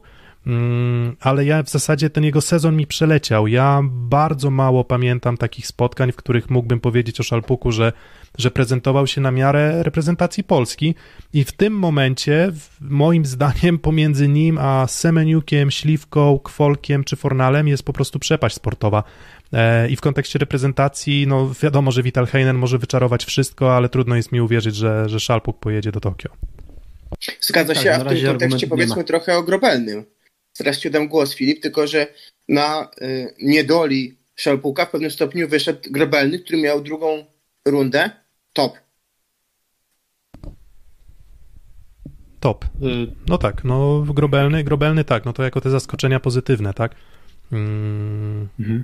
Czy właśnie, bo tu przedtem było o tym, że najgorszy przyjmujący, no to okej, jeśli mam wskazać najgorszego przyjmującego, no to Szalpuk powiedzmy, nim łatwo mogę jest. wybrać Lukasa Locha, a No tak. cała ta pozostała y, jakby już tutaj dyskusja, no to myślę, że prościej jest generalnie wybierać rozczarowanie, nie w kategorii najgorszy przyjmujący, a rozczarowanie, no bo nie powiem, że Szalbuk był najgorszym przyjmującym ligi, czy gdzieś tam na równi z Lukasem Lochem chociażby, ale jeśli już użyjemy nomenklatury rozczarowanie, no to, to ci, o których powiedzieliście, no z pewnością tak, nieśmiało, jak w przypadku choćby Jana Firleja, wtrącę też kandydatura, e, kan- kandydaturę Wojtka Żalińskiego. mm, Spodziewałem się dużo więcej w, tym Tak, no, sezonie po Wojtku. wiesz co, no tak, no tutaj to ja myślę, że mogę się powiedzieć dość mocno, cały pobyt y, Wojtka nie był em, ekskluzywny. Tak, bo to już Tak bym powiedział, sezon, tak, można tak, powiedzieć, no, a tak. jakoś tak nie jestem w stanie sobie przypomnieć No tak, czegoś, no niestety. co by mocno zapadło w momencie w kontekście pozytywów. Wiesz, Wojtka, Wojtka Żalińskiego transfer bym przyrównał do takiego kupowania na, na górce e, bitcoina. że wiesz, bierzesz zawodnika, który jest w swoim takim, wiesz, rozgrywa swój najlepszy sezon prawdopodobnie w karierze, ten sezon, w którym e, tam czarni prawie awansowali do półfinału. Mm, No i od tego momentu te dwa sezony były dużo, dużo słabsze. No nie wiem, może nie odnalazł się, może hala mu nie siedziała. Natomiast w tym konkretnym sezonie mógłbym się nad Wojtkiem znęcać, ale on, gdy miał dowozić e, w tych spotkaniach, w których HZS punktował i wygrywał, no to nie bez powodu, jak ktoś ma cztery statuetki MVP, to trudno jest mi wskazywać go jednak jako takie rozczarowanie stuprocentowe. Rozczarowanie może, okej, może rozczarowanie poziomem sportowym, mm, nie, jakby uważam, że, że, że powiedzmy, że w miarę się obronił, ale, ale oczywiście no, względem oczekiwań e, no, na minus niestety. Niestety, bo mówię to z przykrością, bo bardzo Wojtka lubię. No ja, ja oczywiście też, ale, ale gdzieś jednak musiałem jakby dla spokoju sumienia trochę ten temat Oczywiście klauzula sumienia ci mówi. tak, no czy możemy też mówić, nie wiem, chociażby o Zbigniewie Bartmanie, ale to też nie... No, no kiepski, bardzo kiepski sezon Zbigniewa Bartmana, którego nawet nie dokończył już jakiś czas temu, e, wyjechał z Polski, więc to też na zasadzie takiej jak nie mówiliśmy chociażby o Michale Filipie, czy nie mówiliśmy chociażby o mm, Kamilu Droszyńskim, znaczy, czy, że po prostu ich nie uwzględnialiśmy w naszych takich, powiedzmy, klasyfikacjach. No ale Zbigniew Bartman myślę, że też do tej mm, plejady jednych z takich największych rozczarowań myślę, że się y, no, plasuje. No właśnie, no mówię, tak jak już tak w którymś tam nagraniu wspominaliśmy, że, że, że Zibi z, ostatnio widziałem, że zaszczepiony, więc zachęcamy wszystkich do, do szczepień, ale, ale no, że myślę, że się śmieje tam, że wiesz, swoje pieniądze zarobił w, mm, w, nad, w, Zatoce, w Zatoce Perskiej i no i dobrze. I, i, i ja uważam, że no każdy tam powiedzmy niech wybiera takie decyzje, jakie pasują mu dla, dla jego, dla jego rodziny. E, natomiast czysto sportowo oczywiście Bartman był no, też, te, też e, no, odstawał a przychodził jako zawodnik, który no miał coś dać Nysie, tak? To też znowu wracamy do tego, że to jest wszystko kwestią, kwestią oczekiwań. Um, dobra, um, co dalej? Um, no to chyba o przyjmujących też tyle.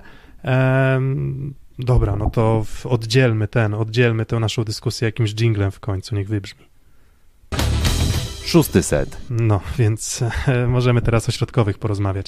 Mm, rozgrywający, atakujący, przyjmujący za nami, um, czas na środkowych. No i tutaj znowu um, na pewno Zaksa, czyli Jakub Kochanowski, e, który um, no, część ludzi ma zastrzeżenie do niego, że on skacze po klubach i że w kolejnym sezonie też skacze, ale jeżeli on będzie grał na takim poziomie i tak się rozwijał, to, to niech sobie skacze do końca kariery, bo, bo w tym momencie on już osiąga jakby nie boję się powiedzieć, że poza elementem zagrywki to trudno jest mi wskazać coś, w czym Kuba Kochanowski mógłby być tak znacząco e, znacząco lepszy, tak? On jeszcze cały czas może wszystko w swojej karierze wygrać, natomiast e, no, jeżeli mówimy o zawodniku rocznik 97, jeżeli dobrze pamiętam, który jeszcze nie ma skończonych 24 lat, a on już jest na tym poziomie, no to to, to ciekaw jestem, czy, czy będziemy rozczarowani, jak on nie będzie szedł w górę, no bo tam już nie ma za bardzo przestrzeni, sufit już jest bardzo wysoko. No jak, no właśnie, jak może brakować przestrzeni, może najlepiej, okej, okay, nie chcieliśmy mówić o tych meczach z Ligi Mistrzów, ale no jednak to, co Kuba Kochanowski potrafił wyrządzić Simonowi, no to jednak jest jakieś wydarzenie, które myślę, że pokazuje, jak wysoko już jest Kuba Kochanowski i właśnie mimo tego e, młodego wieku, no można na naszym Twitterze zobaczyć chociażby ten gif z czapą, jaką sprzedał Simonowi mina Simona, taka z dużym niedowierzaniem. Także ja myślę, że to jest dobry obrazek na podsumowanie tego, co już potrafi mm, Kuba Kochanowski. Tak, no wiesz, to takie zderzenie dwóch kosmitów, co? Ehm, tak, i, dokładnie. tak, i, i taki kosmita, który już tam pewnie, wiesz, do swojego statku kosmicznego wsiada i będzie kończył karierę sportową, a jeden to dopiero przyleciał i, i nagle się Ja okaz... bym, wiesz co, do czegoś innego to porównał trochę, może do Andrzeja Gołoty, wiesz, ostatnia nadzieja białych, czyli gdzieś tam z takim Simonem, który trochę przypominał mi, wiesz, Lennoxa Luisa czy Mike'a Tysona. E, Kuba powalczył trochę lepiej niż. No niż zawodnik, tak. Andrzej. Zawodnik wagi ciężkiej z Kuby się zrobił, środkowy e, wagi ciężkiej oczywiście w przenośni. Mm, druga kandydatura, no to moim zdaniem Piotr Nowakowski, tak? On chyba już pewnych, pewnych problemów swoich e, z na przykład czy zagrywką, czy dograniem, dograniem piłki na freeballu do rozgrywającego chyba już nie poprawi. Nie wyrośnie. Nie, wyro... nie, wyrośnie nie już, już, już, chyba z tego nie wyrośnie, ale, ale nie za to go oceniamy. No, w... Ale wiesz, 9 bloków z Katowicami chyba było? Tak, 10, 8, 10, 10 było z Katowicami nawet. Nie, tak. to jest profesor. To, tak, bloku, on... to jest profesor chyba top jeden na świecie, jeśli chodzi o blok środkowych. No myślę, że tak. Tak, no Nowakowski... Wiecie co, niedawno czytałem wywiad z Andreą Anastazją na jakimś zagranicznym portalu, no to Andrea Anastazji właśnie miał wybrać swoją najlepszą e, drużynę w ogóle jakby w historii. No i właśnie do pierwszego składu wybrał Piotra Nowakowskiego.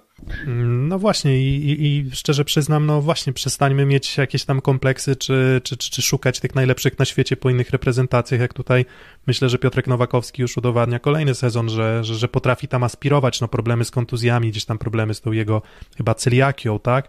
Um, jeśli dobrze pamiętam, tak. więc, więc, więc kilka problemów zdrowotnych w karierze miał, natomiast no teraz jest w no, takim wieku, że no, chyba bardzo mu zależało na tym, żeby się idealnie przygotować. On moim zdaniem nie może nie pojechać do Tokio znowu. Vital Heinen potrafi zaskoczyć ze wszystkim, ale nie wydaje mi się, żeby to było realne.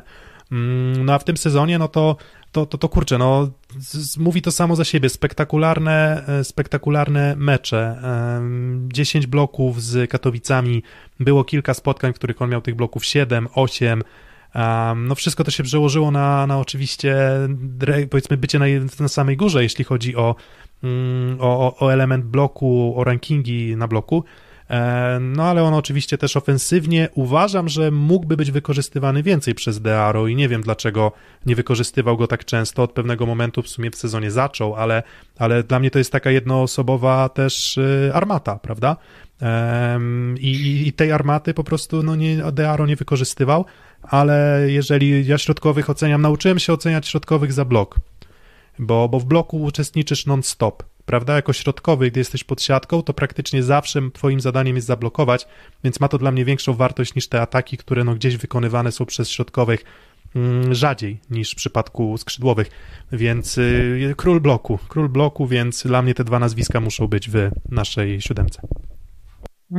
Pełna zgoda, więc w takim razie trzecie nazwisko, czwarte, kogo ewentualnie moglibyśmy jeszcze Mm. e, obdarować tą nagrodą pocieszenia? Nie wiem, dla mnie na przykład Juri Gładry, Tak, tak. mocna kandydatura.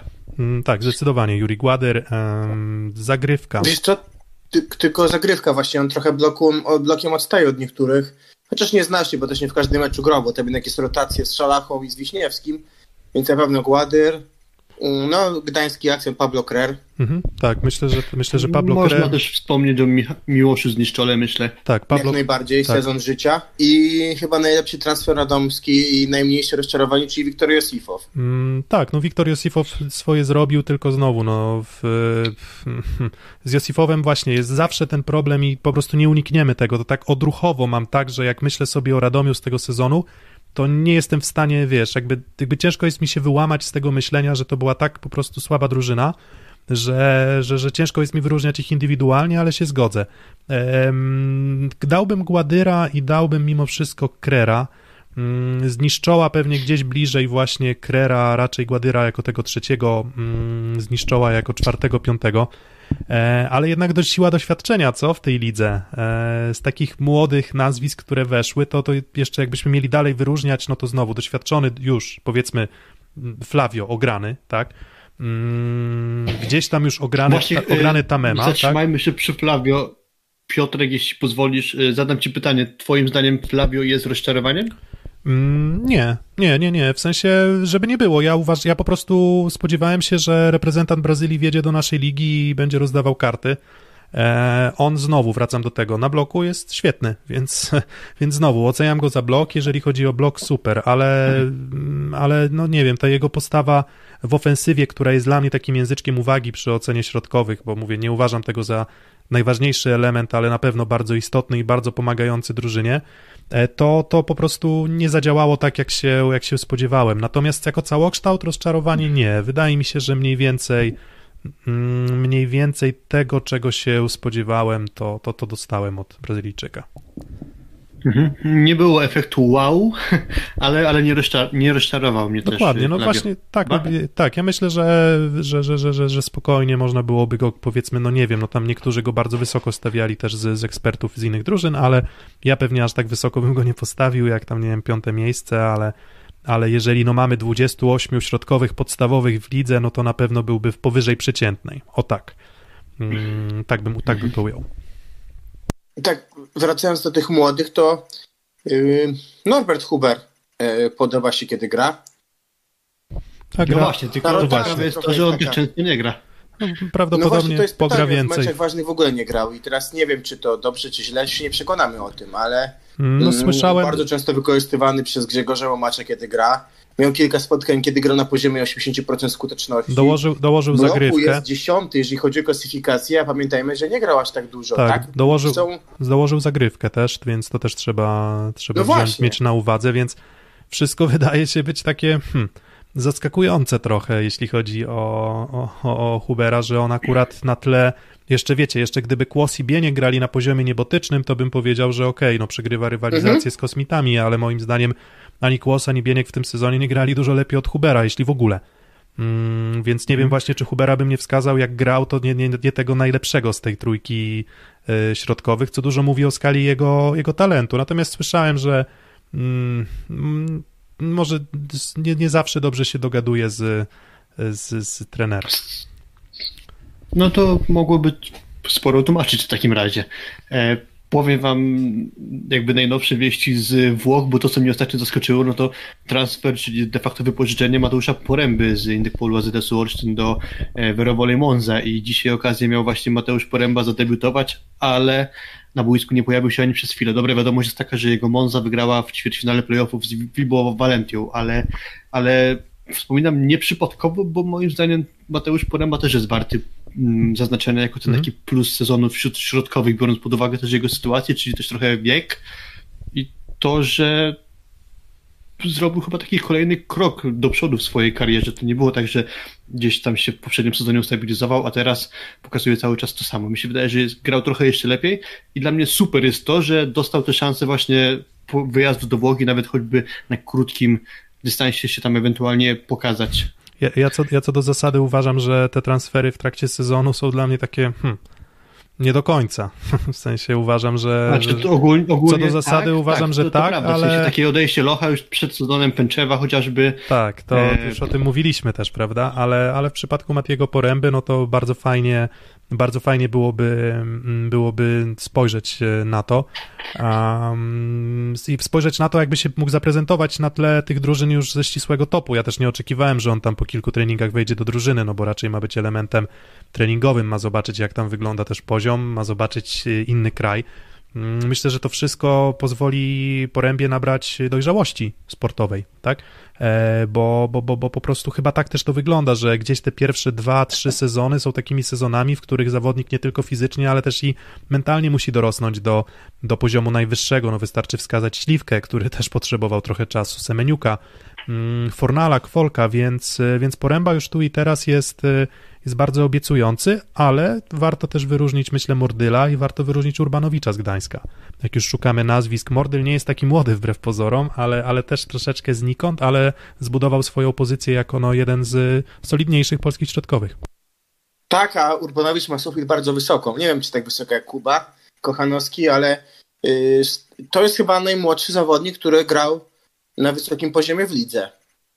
No bo można powiedzieć o Gierżocie, tak, też się prawda. zgadzam, bardzo dobry mecz, e, kiedy zagrał, e, nie pamiętam z kim, przepraszam, teraz, Su teraz z Katowicami to chyba było, Suwałka, prawda? Suwałkami. Teraz, e, nie, z kimś innym, w Katowicach będzie grał. Suwałkami. Też dobrze wyglądał teraz z Lubinem, ale grał tylko dwa albo trzy spotkania, a jednak Urbanowicz wobec kontuzji Mordyla zagrał tych spotkań około dziesięciu. Mm, no i chociażby tak jak wczoraj, bardzo dobry występ na, na tle, czy to byłego kolegi z zespołu y, Patryka Niemca, czy, czy też na, na tle y, Flavio, prawda? Bo też Flavio był przecież wczoraj w spotkaniu, przedwczoraj w spotkaniu, także szacunek do Urbanowicza, bo to mówię, najmłodszy zawodnik, który grał regularnie. No tak, no chyba właśnie, no bo chyba akurat no, nie poszli ławą ci zawodnicy wychodzący z wieku juniora w tym sezonie, no bo tam było ich niewielu też, tak? No Czerwiński w AZS-ie, jest w, w Jastrzębskim Węglu właśnie Gierżot, no Czerwiński zagrał tam chyba jeden mecz, jeżeli dobrze pamiętam. Mm, Gierż... Przy tym tam jeszcze jakaś kontuzja się przewijała przez jego tak, sezon. Tak, tak, no więc, więc on niech, niech chyba lepiej się wyleczy, bo w ogóle tam chyba na Mistrzostwach Europy był problem z tym, że on miał duży problem z barkiem, taki, że nie powinien, na Mistrzostwa Europy Juniorów, że on nie powinien grać w ogóle, no ale na siłę został, był wypychany do składu jako wyróżniający się gracz, no ale ale więc niech on się na razie wyleczy. I Urbanowicz tak, no, naj, z, naj, z najmłodszych graczy, z tych z e, około 20-21 lat, no to najlepszy zawodnik, jak on potrafi grać tak już teraz, to, to, to, to z, z jeszcze dołoży zagrywkę, więc myślę, że gdzieś kolejny zawodnik do tego bardzo szerokiego naszego frontu środkowych się, się pojawia, więc ja akurat z perspektywą Kochanowski, Huber, Poręba, Urbanowicz, to ja o przyszłość reprezentacji na środku się akurat nie boję. Mhm. Z kolei boję się trochę, w cudzysłowie się boję o ewentualną przyszłość w reprezentacji Bartłomieja Lemańskiego, którego bym jako pierwszego wskazał z kolei po stronie rozczarowań tego sezonu wśród środkowych. Tak, zgoda, pełna, pełna zgoda. Mm, no, nie wiem, jakby nie wiem, jakby... Im... Ja myślę, że Bartek Lemański miał wszystko, żeby wystrzelić, żeby pokazać, że jednak te nadzieje w nim gdzieś kiedyś pokładane nie były płonne, że jednak coś jeszcze będzie można od niego oczekiwać. Przy czym tak, miał, wydaje mi się, dość prostą drogę do pierwszego składu. Miał sensownego rozgrywającego, z którym tam też jakby znał się mhm. już wcześniej, więc y, miał drużynę nawet, to też jest chyba istotne, że nie było dużej presji na Stalinysa na wygrywanie, a mimo tego myślę, że można mieć dużo do zarzucenia właśnie temu, do tego, jak y, zaprezentował się Bartek Lemański. Mm. No, no, dużo jest takich postaci, wydaje mi się, akurat na środku, które, które można wskazać. Tak nawet patrząc od góry, wydaje się, że y, Jeffrey Jendrick, gdzieś były dużo większe oczekiwania do niego, miał być liderem na środku, przychodził z Berlina, a no to Timo Tamema pod koniec wyglądał lepiej. Zresztą na początku mam takie wrażenie, że e, środkowi im nie pomagali Resowi, to pewnie jest kwestia adaptacji do ligi, ale tak jak na przykład e, przy lidze francuskiej przy atakujących mówiliśmy na plus, tak przy środkowych to ten plus już nie jest taki wyraźny, no bo Tak, Kame no. Te, te, słaby start, końcówka już lepsza, nawet Filip chciał e, zbudować mu jakby kościół wyznawców Tamemy, zobaczymy jak to będzie w starciu czy z Bieńkiem, czy z Kłosem, czy z Huberem. A, jak to, a jakby to było po estońsku, Filip, no już czas, żebyś, wiesz, poznał meandry języka estońskiego również, A tak? to trudny język, nie? No ba, tak, ba, Wiem jak, jest, wiem jak jest dzień dobry po fińsku, ale po estońsku nie wiem To nic. pewnie podobnie. to pewnie tak, bo tam Chyba tak, chłomenta. tak, no, E, Co jeszcze? no to już z E, górki. Na pewno mm, e, na pewno Teromenko. I tutaj pewnie tobie, Piotrek, oddam zaraz głos, jeżeli chodzi o ocenę tego zawodnika. No tak, no Na pewno mm, gdzieś tak patrząc na, na ligę Dryja trochę były większe oczekiwania, chociaż może to moja, wi- moja spaczona wizja jego zagrywką i, i czasami Mhm. grą w ataku. poza tym tak, E, tak, a poza tym... Gdzieś mi się wydaje brakuje drugiego środkowego do, do, do zawiercia, bo gdzieś trochę mi się, będąc z Gdańska, mm, oczekiwania wobec Patryka Niemca miałem trochę wyższe. Mhm.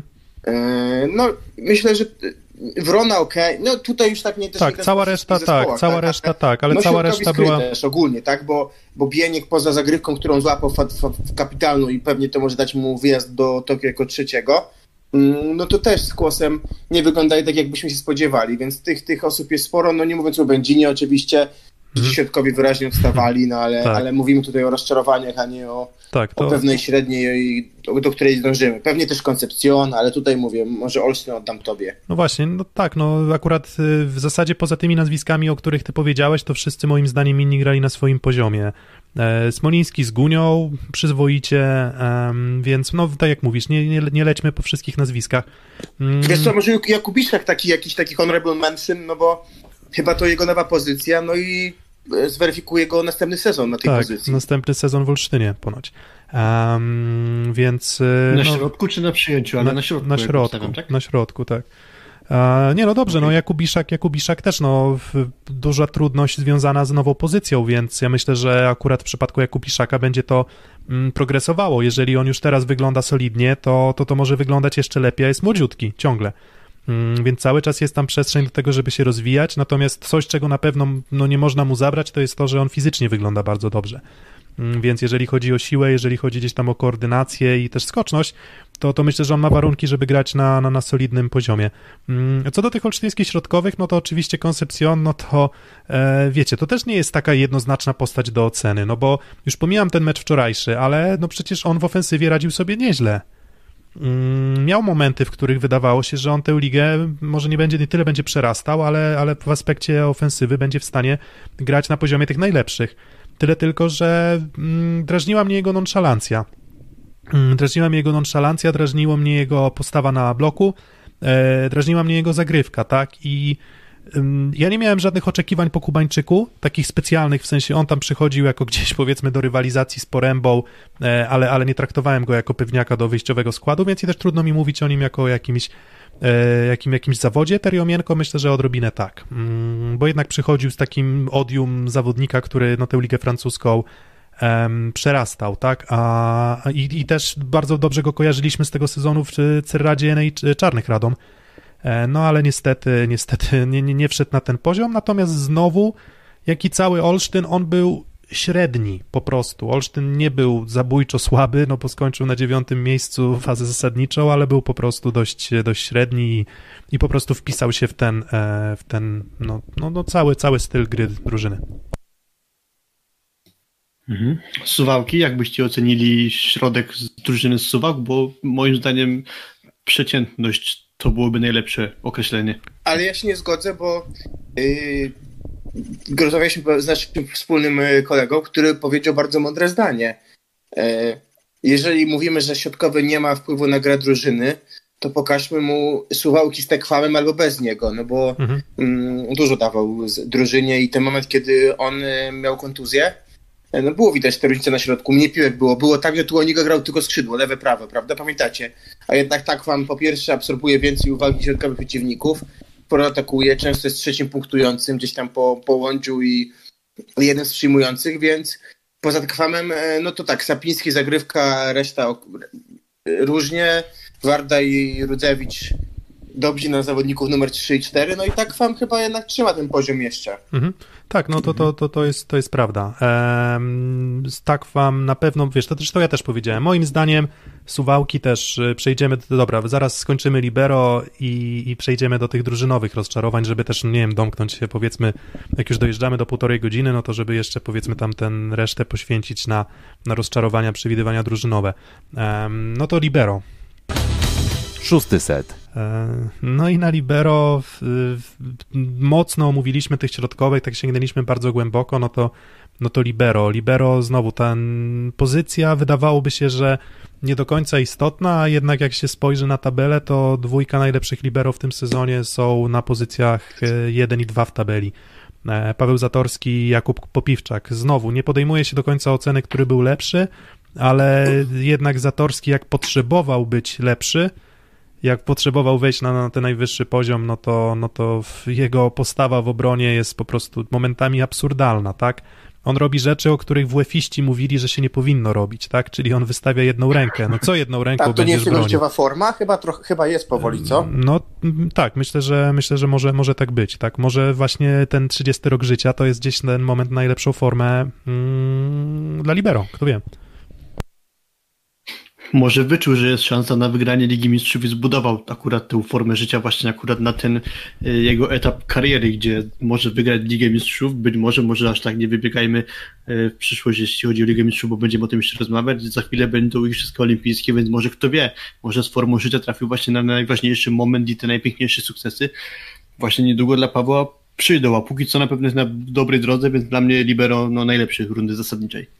Mm, No tak, to, to tutaj, tutaj się chyba jednak zgodzę, chociaż no, Popiwczak też, znowu, Popiwczak daje mi taką swobodę, że z perspektywy kadry reprezentacji w kolejnych sezonach to, to nawet jak już Zatorski, który jeszcze spokojnie może pograć kolejny cykl olimpijski, kto wie, no w sumie ci libero się starzeją naprawdę przyzwoicie, więc tam w lidze francuskiej kojarzyłem, że, że, że gdzieś tam 38-39-letni jeszcze dawni reprezentacyjni libero potrafią nieźle wymiatać. E, no, na przykład przecież, nie? Chyba jak się gra, dokładnie. nie? Tak, więc, więc tam Nie, nie, on już jest od dwóch sezonów trenerem Tours. tak, ale, ale kilka postaci, kilka postaci gdzieś tam się, mm, się przewijało jako ci libero, więc on jeszcze długo może pograć, natomiast myślę, że Popiwczak na pewnym etapie go No, przeskoczy. ex, ex, Sergio przecież grał bardzo długo, więc no na pewno jeszcze sporo grania przed Pawłem, jeśli będzie do tego na to chętny. Dokładnie. Em, No i właśnie, cóż, no, ja jakby tak szukając argumentów za Zatorskim, to, e, to, to, to, to moim zdaniem e, Zatorski wymiata wszystkie te sytuacje, w których e, pojawiają się konfliktowe strefy. W sensie, jeżeli spróbujesz przy zaksie lekko splasować piłkę w taki sposób, powiedzmy, niechlujny, to możesz być pewny, że, że nie dość, że cała drużyna tam działa dobrze, to jeszcze Zatorski się e, upewni, że, że, że ta piłka zostanie podbita i dograna jeszcze na nos albo w okolice trzeciego metra do rozgrywającego, więc właśnie tutaj bym widział, nawet niekoniecznie przyjęcie, mm, ale, ale właśnie za obronę momentami genialną to Zatorski, Zatorski, no mam nadzieję, że utrzyma formę do, e, utrzyma formę do Tokio. Popiwczak drugi, e, kolejny sezon w Jastrzębiu, on już tą legendą Jastrzębskiego Węgla powoli się staje, tak? To już w sumie ósmy, dziewiąty sezon? Dziesiąty? Mm, Ja już straciłem rachubę, muszę przyznać. no właśnie, no ale on już, on już tą legendą Jastrzębskiego Węgla jest, więc pozostaje mu w zasadzie tylko z Jastrzębskim Węglem wygrać złoto w tym sezonie. Nie wiemy, może, bo przecież e, sportowo wszystko jest otwarte. E, Natomiast, natomiast fakt faktem, że, że, że miał też słabszy moment, tak jak i słabszy moment miał Jastrzębski Węgiel w styczniu, tam w okolicach zwolnienia e, Reynoldsa. Cały czas mam wrażenie, że nie wrócili do końca na swoje tryby, no ale jak oceniamy całokształt, to Popiwczak. No ale pytanie, kto dalej, tak? Mm, Olenderek? Wojtaszek? No chyba chciałbym go nagrodzić, bo trochę taka postać niedoceniana. E, e, Warszawa, teraz Gdańsk, a gdzieś drugi sezon pod rząd, ta, ta formacja przyjęcia dobrze wygląda. A zmieniły się postacie, no bo może sch- schemat ich gry, czy charakterystyka podobna Szota i, i Morica Reicherta i Lipińskiego i Halaby, no ale mimo wszystko elementem łączącym to jest Olenderek i gdzieś mm, chyba nie sposób go nie docenić. E, Jeżeli chodzi tylko jeszcze jeden moment, to chcę powiedzieć, że to jest trochę pech tego cyklu olimpijskiego, gdzie rok temu Wojtaszek miał formę chyba życiową i mówiliśmy, że jest blisko Zatorskiego. Hmm. E, nie było igrzysk, trochę to odjechało. Kłos, ubiegły sezon fantastyczny, też top forma. trochę to odjechało. Wiecie o co chodzi, że gdzieś to też jest taki pewien pech sportowców, który ma miejsce, jeżeli chodzi o takie sytuacje obecne, że, że budujesz formę na rok 20, nagle w 20 nie masz tej formy, a rok później ciężko jest bardzo często tak, tak, na, tak natomiast- top, na takim topie, topie Mhm. mm, być dwa lata pod Wiesz, rząd. wiesz co, E, tylko... Poza Olenderkiem jeszcze tu może dopowiem, na pewno nam się, e, mi się podoba e, Łoten jako, jako oczywiście nie tylko jako postać, tak, no bo tutaj możemy dużo o tym mówić, ale też jako zawodnik Katowic, który daje mm, dość dużo, jeżeli chodzi o obronę. E, To przyjęcie jest solidne, no ale to drużyna dopiero 10 miejsca. Mhm. E, Michał Potera na pewno utrzymał to, bo, bo też trochę mówiono o tym, czy on da radę, bo, bo ci libero też No przecież Kuba- czy to Luke Perry, czy, Kuba, czy przecież... Michał Masłowski nie mieli, Mateusz Masłowski nie mieli mm, łatwo, więc Kuba. te dwie postacie na pewno plus Olenderek. Kuba, przecież po pierwszym meczu sezonu już było wiadomo, że Resowe nie będzie mieć przyjęcia. No, Nie, no wiesz, tam, wiesz, no, to- no takie widzisz, głosy, takie głosy, takie, takie głosy, Ale takie głosy ze mówisz- ścisłego mówisz, topu. Piotrek, o, No, e, mówisz Piotrek o pierwszym meczu sezonu, to z kolei mi się przypomniał pierwszy mecz sezonu Zawiercia z Jastrzębskim Węglem, gdzie chyba cała trójka z formacji przyjęcia Zawiercia miała 0% przyjęcia perfekcyjnego, czyli trochę tu wspominam Michała Żurka, no ale, no ale wracając do Potery, no to faktycznie było tak, że dużo było niepowodzeń, dużo było elektryczności i u niego i w ogóle w całej tej formacji właśnie w, Rysowi, po czym im dłużej trwał sezon, ja mam wrażenie, że przyjęcie Rysowi się stabilizowało i finalnie po tym, co widziałem, na co ich stać, to uważam, że nawet trochę przeszło moje oczekiwania, czyli nawet przyjmuję trochę lepiej, aniżeli się spodziewałem, biorąc pod uwagę personalia. No W właśnie. tym, w tym też jakby plus dla Michała Tak, tak, Potera, tak. A oczywiście. nie, no absolutnie, absolutnie. Ja się zgadzam z tym, że, że, że w zasadzie cała Rysowia w elemencie przyjęcia na pewno progresowała, natomiast też em, ja sprawdzałem kiedyś, tak jak już tam wchodzimy w jakieś mo- mocniej zaawansowane cyferki, że nie ma bardzo dużego związku pomiędzy poziomem przyjęcia a poziomem jakości ofensywy. E, Niestety, no ale, ale, ale warto mieć. Lepiej mieć dobre przyjęcie niż nie mieć dobrego przyjęcia. I Potera na pewno dowozi. Ciekaw jestem, ile on pogra przy Zatorskim, jeżeli Zatorski faktycznie do Rzeszowa pójdzie w kolejnym sezonie, ale myślę, że swoje okazje do gry Mm, Ja nie będzie. wiem, czy Potera się gdzieś nie wybierze. Znaczy w sensie nie mam pewności, czy on zostanie w Asekorysowi, ale to jakby rynek transferowy to jest inna, inna No teraz właśnie, kwestia. no to, no to właśnie. No i teraz tak płynnie możemy przejść, to może Poterę do zawiercia, bo moim zdaniem mówienie o Żurku w kontekście topowych libero w Polsce to jest y, w tym, tym sezonie nieporozumienie.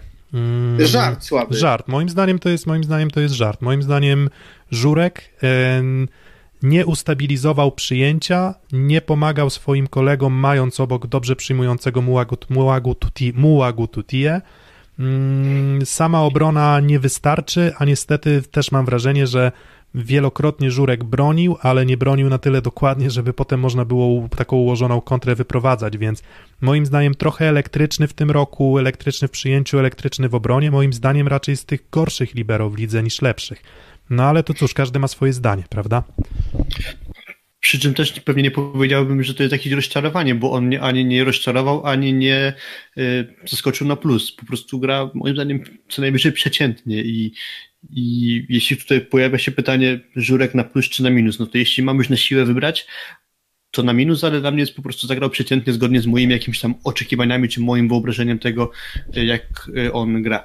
Mm, Gruszczyński, kolejna, kolejna taka postać. Wiele osób wskazuje go jako, e, jako czołówka libero w tym sezonie. Ja nie by Ja wskazałbym liczyłem go. trochę na więcej. Tak, ja liczyłem trochę na więcej. Liczyłem, że po tym sezonie w Lubinie, gdzie, gdzie prezentował się, myślę, solidnie, przyjdzie do drużyny o wyższych aspiracjach i będzie grał lepiej. No moim zdaniem dość wrażliwy w przyjęciu. Jakby miał, powiedzmy, ten, pamiętacie, mecz z Jastrzębskim Węglem, w którym on powinien być MVP, prawda? Dostał te MVP w jakimś tam kolejnym meczu z, już nie pamiętam z kim, z Nysą? Jeśli dobrze pamiętam, ale był taki mecz genialny i jakby cieszę się, że on pokazuje, że potrafi takie mecze genialne grać, ale jeżeli miałbym oceniać pryzmat całego sezonu, no to, to trudno jest mi Gruszczyńskiego jako taki jednoznaczny pozytyw y, przyjąć. Po prostu, tak? United, który grał że wczoraj, Lepszy, myślę, że lepszy sezon zagrał w zeszłym, y, w zeszłym Kuprum Lubina, niżeli teraz w Olsztynie. E, więc y, jak patrzycie, patrzymy na Unitisa, który w grał mecz z Resowią wczoraj, to wiecie, nie było widać dużej różnicy jakościowej. W sensie spodziewał, spodziewalibyśmy się, że zawodnik wyciągnięty z drugiej ligi po trzech sezonach e, raczej nie będzie w stanie wejść na poziom taki, żeby ta, ta gra wyglądała przyzwoicie, a moim zdaniem akurat wczoraj zaprezentował się bardzo solidnie. To tylko jeden mecz, oczywiście, nie bez powodu z Gruszczyńskim rywalizację przegrywa, natomiast Natomiast po prostu nie uważam, żeby, żeby był e, wybitny, tak? Ale Z To samo potencjałem. można powiedzieć o Maćku Nowowsiaku, prawda, jeżeli chodzi o Radom, a, a Mateusz Masłowski. Tak, Mm. właśnie to chciałem powiedzieć teraz. Czyli właśnie tylko o czym to świadczy, bo typujemy Mateusza Masowskiego jako rozczarowanie, czy po prostu to, czego się spodziewaliśmy i, i nic ponadto? No właśnie, Bo ja komentarze. szczerze mówiąc nie miałem dużych oczekiwań w kontekście Mateusza Masowskiego i tak samo Nie, ja też, mogę ja też się nie powiedzieć, jak powiedziałem o Mhm. Michale Żurku, że dla mnie po prostu Mateusz Masłowski zagrał tak, jak się po nim spodziewałem, ale nie jestem w stanie jakoś go po stronie plusów postawić, Tak. ale też mnie nie rozczarował, bo oczekiwań dużych nie miałem. No właśnie, wskazywaliśmy Masłowskiego też przed sezonem jako taki element, który no może nie ustabilizować, e, nie ustabilizować e, przyjęcia w, w, w Radomiu i że to może być problem, no bo ani Sander, tam jak się okazało, nie był specjalnie wybitny w tym elemencie, no a no Lukas Loch też Trochę w tej roli chyba miał zagrać Lukas Lok, ale to się okazało niewypałem. Dokładnie, więc, y, więc Masłowski, zresztą wiecie, też był moment, w którym w Nowowsiak grał znowu Don Kamil na, na czacie, bo mówi, że, że, że nie mówcie, że Żurek na minus. No wiesz, no jakby wiesz, masz prawo do swojego zdania, my mamy prawo też do swojego, ale w sumie wiesz, fajnie, że dyskutujemy na czacie. E, Nowowsiak, tak, też dobre wejścia, co? Myślę, że on też znowu trochę jak case Tunitisa z Gruszczyńskim, że jak Nowowsiak grał, to nie grał dużo gorzej od Masłowskiego. Mm, Tak, ja w ogóle nie miałem wrażenia, że jest jakaś duża utrata jakości, duża, czy w ogóle jakakolwiek taka gołym okiem szybko zauważalna różnica, że teraz patrzymy na fragment gry Radomia Ha. i nie wiemy, kto jest libero i wiemy, że to jest Masłowski, a Panowie, jest potem Maciej Nowowsiak i jest ta różnica jakaś. Panowie, no, a- mnie Panowie, ważne, ważne. A Piechocki? Cztery znaki zapytania na czacie. No nie, no to trzeba, no to trzeba tak się odnieść, jak trzeba i, się odnieść. I Masłowski i Żurek, nie miałem dużych oczekiwań, więc się nie zawiodłem. Kacper P. to najgorszy libero ligi. No w, w czołówce, no w czołówce tych najsłabszych Myślę, myślę, że trochę mu się nadmiernie dostaje za swoją grę, w sensie jest takim e, Tak, Hmm, nie wiem, jak to konie, powiedzieć. takim do, e, wygodnym dzieckiem do obiektem bicia. do brzydko teraz do pałowania, więc jak, Tak. jak Nie, nie, wiemy, strony kogo tak, ale z uderzyć, drugiej to zawsze strony, się wiesz, dostaje oglądasz-. Oglądasz, yy, oglądasz yy, Zaksę, włączasz skrę i widzisz, i nie wiem, no, może wizualnie to wygląda tak, że piłki, które podbija Zatorski, nie podbija Piechocki, no. I tak widzi nie, kibic i pewnie też takie widzą statystyki, nie? Mm, że gdzieś łatwo w niego uderzać i na pewno mówienie, że on jest najgorszy jest myślę, że dużym nadużyciem, ale z 14, czy on by był w górnej siódemce, czy w dolnej, No raczej ja myślę, że gdzieś tak, blisko środka. No, no myślę tak, to właśnie no mm, Piechocki Wiecie, ma, Piechoc, Frank Piechocki ma paskudny... Kilka sezonów temu zdobyła Mistrzostwo Polski z Kacprem Piechockim. Tak, już tak, właśnie, no właśnie, więc, więc niby, niby się da, ale Piechocki ma niestety paskudny bagaż oczekiwań, mm, narzucony chcąc, nie chcąc przez no, jego tatę, prezesa, prezesa Skry. Mm, I, I łatwo jest go wskazywać jako ten jeden element, natomiast myślę, że sprawa nie jest tak łatwa, tyle że Piechockiemu za minus, na minus dałbym to, że jeżeli libero jest takim powiedzmy wyznacznikiem tego, jak wygląda gra defensywna drużyny, to gra defensywna skry w tym sezonie wygląda źle, więc y, no to na pewno na duży minus dla, dla Piechockiego. A czy jest najgorszym libero, no to wydaje mi się, że, że, że, że kilku kandydatów też tutaj potencjalnie potencjalnie jak właśnie Masłowski by było, ale no na pewno dół tabeli, tak, więc, więc Tak, myślę, że na pewno bardziej dolna połowa tabeli, aniżeli górna. No właśnie, Piechocki, na, właśnie, dobry, dobry komentarz na czacie. Piechocki, najgorszy libero góry tabeli. No i chyba tyle. No tutaj, tutaj możemy skończyć tę dyskusję o libero. Czyli tak, podsumowując naszą siódemkę, to jakbyśmy się zdecydowali, czyli mamy tak, Toniutiego, Butryna, Kochanowskiego, Nowakowskiego, Piotra, em, Olka Śliwkę, Kamila Semeniuka i na libero Pawła Zatorskiego. Mm, trochę pogrillowaliśmy, trochę porostowaliśmy zawodników, e, też e, szeroki przegląd mamy nadzieję, że zrobiliśmy, więc mamy nadzieję, że to się podobało. No a teraz przejdziemy do podsumowań Witam trenerów. Heinen już jest bezrobotny na tym etapie, już po prostu posłucha, już będzie wiedział, kto Tak, do no, Tokio. albo wiesz, albo, albo się śmieje, albo wiesz, skauci, tak, którzy tam, wiesz, przeglądają statystyki, to wiecie, to nauczcie się polskiego, wiecie, skauci z zagranicznych lig i może jest szansa, że, że coś tam podsłuchacie. E, no ale dobra, no to teraz przechodzimy do drużyn, no i trenerów. Szósty set. Mm, No właśnie, właśnie. Mm, Drużyny, drużyny plus ligi, ta tabela nam już się ułożyła. Było wiele momentów, w których ta tabela nie była do końca obiektywna.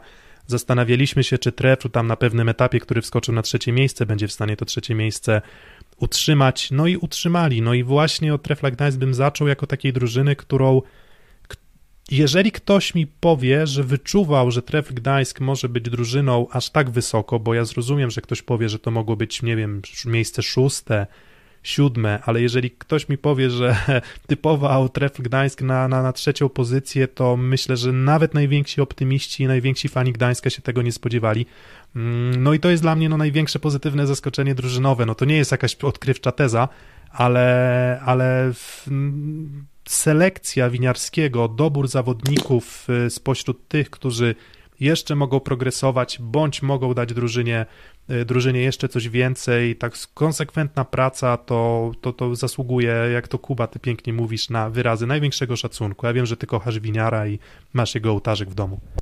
Nie, nie, chcę powiedzieć teraz, że e, panie Dariuszu, ja tu mówię do prezesa Trefla czapki z głów, bo od czasu, kiedy Dariusz Gadomski jest u sterów klubu, chyba ciężko się do czegoś przyczepić. E, Sukcesy wicemistrzów, blisko przejścia kiedyś Zenitu, wybór po Anastazji następcy, który radzi sobie chyba nie gorzej. Mm, Kompletowanie składu rozsądnie, mądrze. Obcokrajowcy są wartością dodaną. Dajemy szansę młodym Polakom, nie tylko na ławce trenerskiej, też na boisku.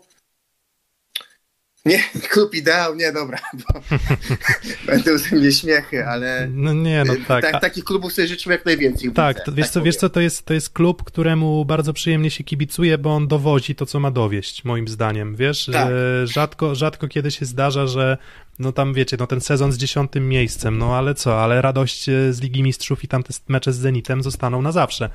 Dokładnie. Mm, Więc, Więc, tutaj y- wiesz, nie chodzi o to, żeby dzisiaj mówić cukierkowych samych słowach o, o treflu, ale no i będzie takich klubów jak najwięcej, tym nasza liga będzie tym lepsze sportowo i tym bardziej profesjonalna. Mm, więc rzadko kiedy się docenia, wydaje mi się, kogoś innego niż tylko pion sportowy, więc tutaj szacun dla, dla pana profesora Dariusza. Oczywiście szacunek dla, dla Winiara, bo on myślę, że tą pracą buduje sobie perspektywy wysokie, duże. Poza tym, że jest to dobrze zbudowana drużyna, no to ja bym docenił sposób, w jaki ona została zbudowana, czyli w jaki sposób osiągnięto to, co osiągnięto. Osiągnięto moim zdaniem bardzo dużo ponad moje oczekiwania, czyli ta trzecia lokata. Chodziło mi po prostu o wybór nieoczywistych graczy, czyli no, najprościej byłoby sięgać e, teraz, e, powiem, nie wiem, po Klemena Czebulia czy po Fabiana Drzyzgę, a jednak e, Michał Winiarski sięga dość w nieoczywisty sposób, bo Mariusz Wlazły swoje lata ma i to nie był pewniak, że on wejdzie do Trefla Gdańsk i da swoją jakość. Okej, to nie był tam w żadnym wypadku, nie mówimy o nim jako o czołowym, czy tam najlepszym atakującym ligi, ale mi się wydaje, że jednak jego ten transfer trzeba ocenić na plus. No to to jest pierwszy nieoczywisty zawodnik. No właśnie tak wplete, w, w plotę Filip, ten nasz, nasz konkurs Jasnowic plus Ligi. Jeszcze dla ludzi, którzy właśnie tak przy okazji, dajcie lajka, dajcie suba. e, tradycyjnie, tradycyjnie, wiecie. Tak, i dzwoneczek, więc tam nawołujemy, wiecie, im więcej, tym lepiej, im więcej was będzie, tym, tym przyjemniej. E, natomiast e, właśnie jest, był taki konkurs Jasnowic plus Liga, gdzie my tam zadawaliśmy, to nie wiem, ze 20-30 pytań dotyczących tego, jak się potoczą wydarzenia. Jedno z pytań było takie, czy Mariusz Wlazły przekroczy 48% skuteczności w ataku, bo to był wynik Filipiaka z poprzedniego sezonu. Wiecie ile jest? Ja wiem. No właśnie, 48 z groszem, nie? nie, 50. Nie. Więc, y, No, więc wlazły, więc dźwignął to. Dźwignął, dźwignął to wlazły, dźwignął to Lipiński, który był nieoczywistym wyborem, bo on się rozwijał i wszyscy widzieli, że nawet w tych sezonie w Bydgoszczy przede wszystkim, gdzie on tam jeszcze dwa sezony wstecz y, z Bednarukiem, że, że wyglądał, wyglądał naprawdę obiecująco. No a zrobił się z niego no, kawał dzika na, na lewym skrzydle i, i, i kreuje sobie, właśnie Winiarski sobie kreuje. Mordyl też nie jest oczywisty, czy Urbanowicz, tak? To nie są postaci, o których można było powiedzieć, że one mają wejść i, i mają prezentować poziom na, na trzecie miejsce, a jednak, a jednak potrafił to po, posklejać, tak? Wyeksponować atuty, No schować wady. Morris Dreicher trafił do Gdańska z Berlina, tak samo jak Jeffrey Jendrick i moim zdaniem bardziej obronił e, Moritz Reichert, aniżeli choćby właśnie wspomniany Amerykanin na środku, czy, czy Gendryk, o, o nim mówiłem. E, więc to też nie jest taki oczywisty transfer, czyli trochę sięganie do takich e, wyborów w stylu, że nie każdy by na nie wpadł, a mimo to niemal te wszystkie ruchy po prostu okazują się trafione. Mateusz Mika, zanim doznał kontuzji, uważam, że bardzo na plus się prezentował, a wiem, po jakim sezonie był w Olsztynie i jaka jest jego historia mm, kontuzji, więc to też nie był oczywisty ruch, pewnie mało który klub by się na to zdecydował. Winiar się zdecydował i myślę, że sporo na tym zyskał. No właśnie, i tak właśnie i superlatywy, i superlatywy. Czy właśnie pytanie na czat, znaczy, czy pytanie, stwierdzenie z czatu, że um, tref przegra w jednej czwartej i będzie po rybach, e, ale czy to w, tak znacząco wpłynie na ocenę tego sezonu? tref nic nie musi. Moim zdaniem, nawet jak przegra, nawet jak zajmie finalnie piąte albo szóste miejsce w lidze, to uważam, że uważam, że, że to cały czas będzie coś, to będzie ich dobry sezon, tak? I dla mhm. mnie to nie ulega wątpliwości, a teraz dla nich tylko sky is the limit w tym momencie. Tak, pamiętajmy, że oni będą teraz grali też w sobotę, więc mają dwie nagrody, gdzie, grają w turnieju Final Four, gdzie nie ma Resowi i Skry. Mm, no tak, ale tak, jest to prawda. Nie no, nie no tak, ale nie, ale chodzi po prostu Filip w kontekście oczekiwań przedsezonowych, tak? A nie, okej, okay, w sensie nie, myślałem, że Kuba może mówi, że jest duża szansa na wygranie tego pucharu. Okej, okay, nie zrozumiałem kontekstu, w jakim mówisz. No właśnie, więc... E, ale okej, okay, no to, to jasne. To tak, więc, tak. Więc, więc e, niezależnie od wszystkiego Tref Gdańsk, aczkolwiek ja uważam, że Tref Gdańsk z werwą Warszawa, Orlen, Paliwa wcale nie musi nie być e, faworytem. Ja myślę, że że jeden mecz wygra. Nie tak. musi nie być faworytem. Znaczy dla mnie myślę, że Tref jest, chyba bym nawet powiedział, że faworytem, biorąc pod uwagę, jak rozchwiana jest ostatnio drużyna z Warszawy. Mm, no właśnie. Chyba nie z naszym faworytem byłby Tref. Jest. Właśnie, ale, ale czy to dobrze, że to taki klub, który nie, zawsze nie musi, tak? Dokąd to prowadzi? No, myślę, że większość drużyn zaczyna od, od, od, od nie musi. Ja, znaczy tak, mo, moim zdaniem jest przepaść pomiędzy zbudowaniem składu, który przy zbiegu okoliczności może walczyć o półfinał, a zbudowanie składu, który musi zdobyć medal. Dla mnie tutaj jest przepaść finansowa, organizacyjna. Tref finansowo odstaje. Mm, odstaje od Skry, mhm. odstaje od Resowi, odstaje od Zaksy. E, dopóki nie nadrobi tej różnicy finansowej, to zawsze będzie od Jastrzębia. Dopóki nie nadrobi różnicy finansowej, a nie jest takie łatwe, no bo mm, spółki Skarbu Państwa w Gdańsku to był Lotos i już rozstali się z Gdańskiem strefą. Może Gdańsk... będzie Orlen teraz, wiesz, może nie przejmie wiem. Orlen nie. tak jak Lotos, no przejmie właśnie. też klub po Warszawie. Nie, no, ja nie wiem. No, no tak, ale, ale, ale prawda jest taka, że ze spółkami Skarbu Państwa rywalizuje się bardzo trudno i moim zdaniem Gdańsk, wiecie, ja Gdańsk po prostu stawiam w tej samej linii, co Ślepsk, co Aluron CMC Warta Zawiercie, Indyk Pola ZS Olsztyn i Cerrat Radom. Jeśli chodzi o zasoby finansowe, jeśli chodzi o rozmiar miasta, jeśli chodzi o, no to tam suwałki odrobinę mniejsze, ale, mm, ale jeśli chodzi o potencjał, jaki leży, to uważam, że to są drużyny, które gdzieś tam powinno się wyłowić i w dłuższej perspektywie Tref Gdańsk po prostu jest drużyną lepszą i to nie może być przypadek jednego sezonu, tylko powtarzalnie jest drużyną, która dowodzi moim zdaniem lepsze, lepsze rezultaty i nie jest to przypadek. Mhm. No to pełna zgoda. Jeszcze tylko dopełniając zabawę z Jasnowidza plus ligi, no to mi się przypomina też ta druga zabawa, czyli z naszego Twittera, gdzie prosiliśmy E, ludzi o to, żeby wskazali kolejność w fazie zasadniczej plus ligi. E, I tam chyba nikt nie wskazał trefla do pierwszej szóstki. Tak. No, to też moim zdaniem dużo mówi o sukcesie Gdańsk, Gdańszczan. Dokładnie. E, więc... Wiesz co, Piotrek tak zgadzał się ze wszystkim, tylko no, jak powiedziałeś o wielkości miasta, to to takie było porównanie no wiesz co, no... chyba, że jeżeli chodzi o, chyba, mam, wiem co miałeś na myśli, że chyba jeżeli chodzi o rynek kibicowski, tak? To znaczy... Może tak, trochę, wiesz... Wielkość miasta, jeżeli chodzi o tradycje siatkarskie.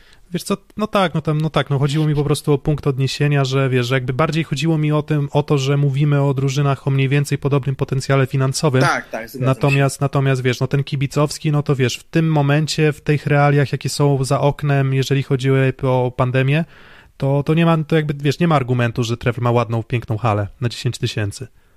No to no wiesz, to, to, to, to, jakby wiesz, trochę, trochę do tego, do tego zmierzam. Mm, no właśnie, no i na pewno nikt tak wysoko nie stawiał trefla, tak jak powiedziałeś Filip w tej naszej zabawie. Mm, natomiast wszyscy bez wyjątku wyżej stawiali PGS Krebelchatów, tak? No to była drużyna, która miała no, miała, powinna była zająć no, miejsce w czołowej trójce. Patrzysz na tabelę, wydaje się, że tylko dwa punkty, prawda? Różnicy do, do Trefla Gdański z dużo i z kontuzją Sandera, ale nie zmienia to faktu, że nawet bez Sandera, no Skra cierpiała, tak? Cierpiała, cierpiała cały sezon.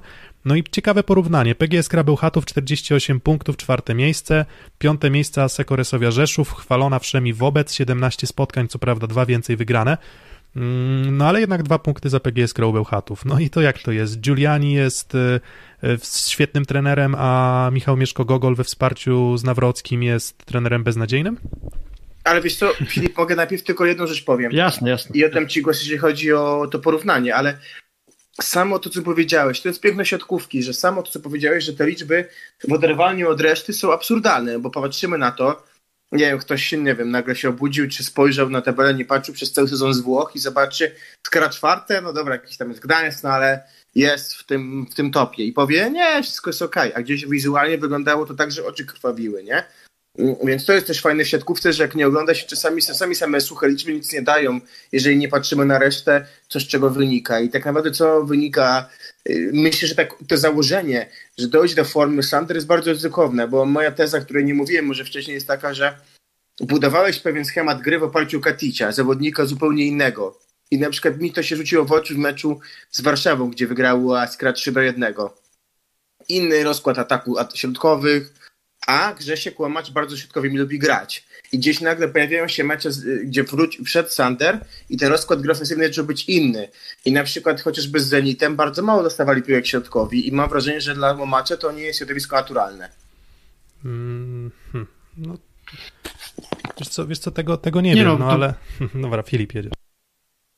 A czy nie, no to pewnie to, co ty Kuba powiedziałeś, no to myślę, że też jest takie znaczące i to na E, wzięcia pod uwagę, tylko skupiałem się jeszcze przed tym odnośnie tego porównania właśnie Giulianiego z Gogolem, bo to fajnie wygląda, jak się weźmie jedno zdanie pod uwagę i, i, i faktycznie, no tak, no wiatru pomyj mhm. gdzie niegdzie się tam wylewało na głowę trenera Michała Gogola, po czym weźmiemy sobie właśnie Alberto Giulianiego, do którego pracy myślę, że nikt albo mało kto się przyczepiał, po czym popatrzymy w tabelę i, i właśnie Pasek Korosowia ma dwa punkty mniej od PGS gry, tylko że ja bym tak suchej tabeli tu oczywiście nie brał na poważnie w kontekście takich porównań trenerów. Przy czym nie chcę tutaj teraz uderzać w Michała Gogola, bardziej chcę, uderz- e, chcę jakby wziąć w obronę Alberto Gilaniego, czyli weźmy pod uwagę, że nie było Szerszenia i nie było choćby Roberta Techta, czyli o ile ten Clement Czebul grał podstawowy przyjmujący przez cały sezon, no to właśnie do pary z nim wypadł mu drugi przyjmujący i trzeci w hierarchii przyjmujący, czyli trzeba było z serii A2 ściągać Simone Parodiego, który i tak bardzo mało pograł, no i jeszcze posiłkować się Rafałem Buśkiem, który może z MKS-em Będzin prezentował się dobrze, ale przyszło grać z Saksą i błyskawicznie dawał powód do zmiany. Więc jeśli popatrzymy, że tej dwójki Tech szerszej nie było przez circa about pół sezonu, no to jednak miał dość trudne warunki pracy mhm. Mm, nie, Alberto tak, co do... Giuliani. Także tak, to nie ulega, tak. raczej tak, to nie ulega wątpliwości, wiesz, i jakby też e, to jest taka, wiesz, przewrotna teza, no bo ja tam, wiesz, wiadomo, że ja lubię, wiesz, wsadzić kij w mrowisko. Um, nie, ale dobrze, no, dobrze od takich zdań zaczynać, bo potem można sobie gdzieś do czegoś na podstawie jakiejś tam dedukcji dojść, nie? Tak, dokładnie. że szukamy jakiegoś e, jaskrawego zdania, po czym... No i co, no i wiecie, zastanawiamy no i... się, wiecie, jak to obalić. Tak, i w tym momencie w zasadzie nie ma takiego jednoznacznego określenia, czy to był dobry sezon, zły sezon, no bo wszystko się rozstrzyga teraz dla, dla, tych, dla tych czołowych drużyn. I rozstrzyga się o te, choćby między Skrą a Rysowią o dwa punkty, a między Gdańsk a Rysowią o cztery punkty, więc Dokładnie, to więc, też nie są duże różnice. Tak, więc na dystansie, na dystansie w zasadzie całego, całego sezonu nie są to duże różnice, nie mówiąc o tym, że tam Rysowia miała dość powolne wejście w ligę e, trzeba przyznać. Mhm. I, I jakby od pewnego momentu, jak już ustabilizowali tą swoją grę, tam w zasadzie po covid się zaczęło, że tam E, że, że jak już trochę się wdźwignęli z tego COVID-u, tam wygrali z Indykpolem AZS-em, e, wygrali ze Scroll i mieli taki fajny okres już gry, w której no oni prezentowali się po prostu chyba sportowo, jednak ten ich max był trochę może odrobinkę wyżej niż skry, no ale tutaj o playoffach jeszcze będziemy rozmawiać, to nie ten moment, nie to miejsce. Inne drużyny, które, mm, które was zaskoczyły pozytywnie, no Ślepsk Malow Suwałki chyba jeszcze wchodzi tutaj jako i Kuprum Lubin, takie takie dwie, e, dwie drużyny, o których chyba można powiedzieć, że, że, że, że faktycznie. Ja stawiałem Kuprum jako drużynę nie do spadku, bo do spadku typowałem Nysę, ale no spodziewałem się, że będą bliżej miejsca 13, a nie jednak takiego 11 i to jeszcze takiego, które mhm. gdzieś tam musnęło, musnęło te wyższe lokaty.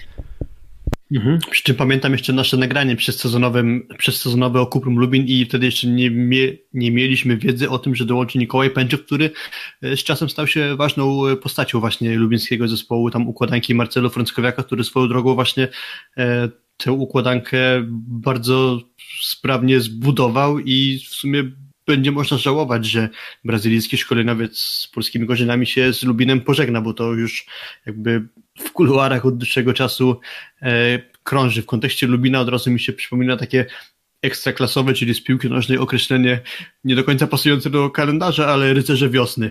Mm, Kuprum Lubin w 2021 roku tylko dwa spotkania przegrane w sumie z y, ośmiu meczów, więc o ile ta rywalizacja o ósme miejsce przypominała trochę wyścig ślimaków, no bo jednak Suwałki do momentu tych trzech ostatnich meczów to przegrywały właściwie spotkanie za spotkaniem. Olsztyn zawodził, Katowice zawodziły, a Lubin, po którym chyba nikt się nie spodziewał, że na moment ostatniej kolejki y, sezonu ligowego będą jeszcze się liczyć matematycznie w grze o playoff, no to jest moim zdaniem duże wydarzenie i duża rzecz właśnie Kuprum Lubin.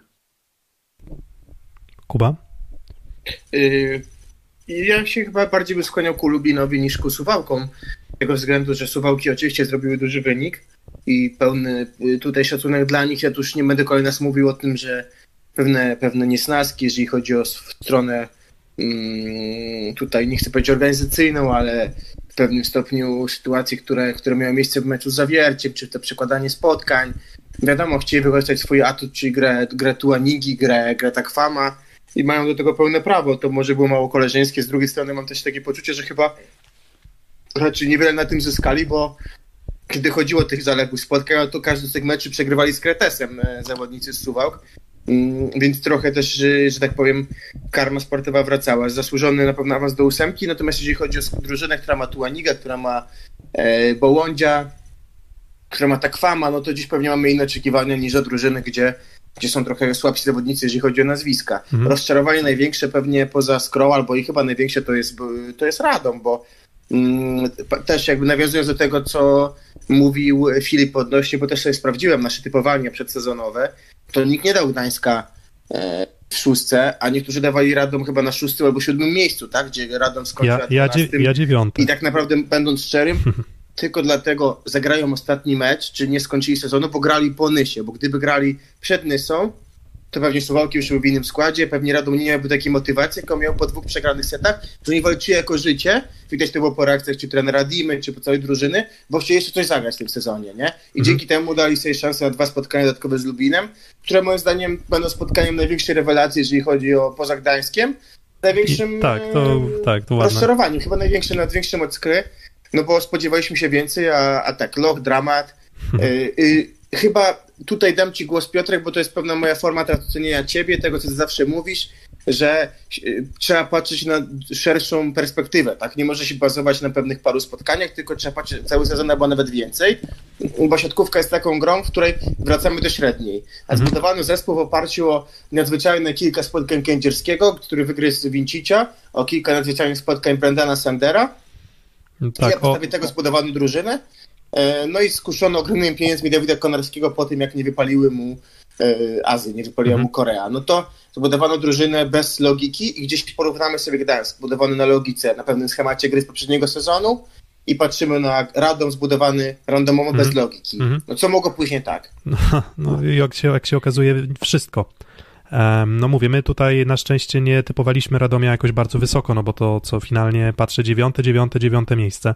Mm, takie nasze typy lądują teraz na miejscu dwunastym z szansą na jedenaste, więc no kto wie, no nie ma jakiejś przepaści. No natomiast no ja tak się spodziewałem, że, że, że Radom może jakby, Radom nie jest dla mnie jakąś, jakimś wielkim zaskoczeniem, mm, z tego względu, że miałem takie poczucie, że ta drużyna jest źle posklejana pod kątem atutów. Bo tak, bo obawiałem się o poziom przyjęcia, obawiałem się o Sandera i wiecie, jeszcze wyszła jedna rzecz, to też wspominaliśmy, Filip, pamiętasz naszych nagrania przedsezonowych, nie było tam ławki. Mm, tak. Nie, nie, było, nie było tak. tam zawodników, no przepraszam bardzo, no Firsz zagrał co, jeden dobry mecz na początek sezonu, jak pewnie go jeszcze nie rozpisali, bo nie wiem, spodziewali się, że, że więcej pograją inni z Indykpolem AZS-em wtedy, e, a potem było źle, znaczy źle, no zazwyczaj bardzo, inaczej, zazwyczaj było co, co najwyżej przeciętnie.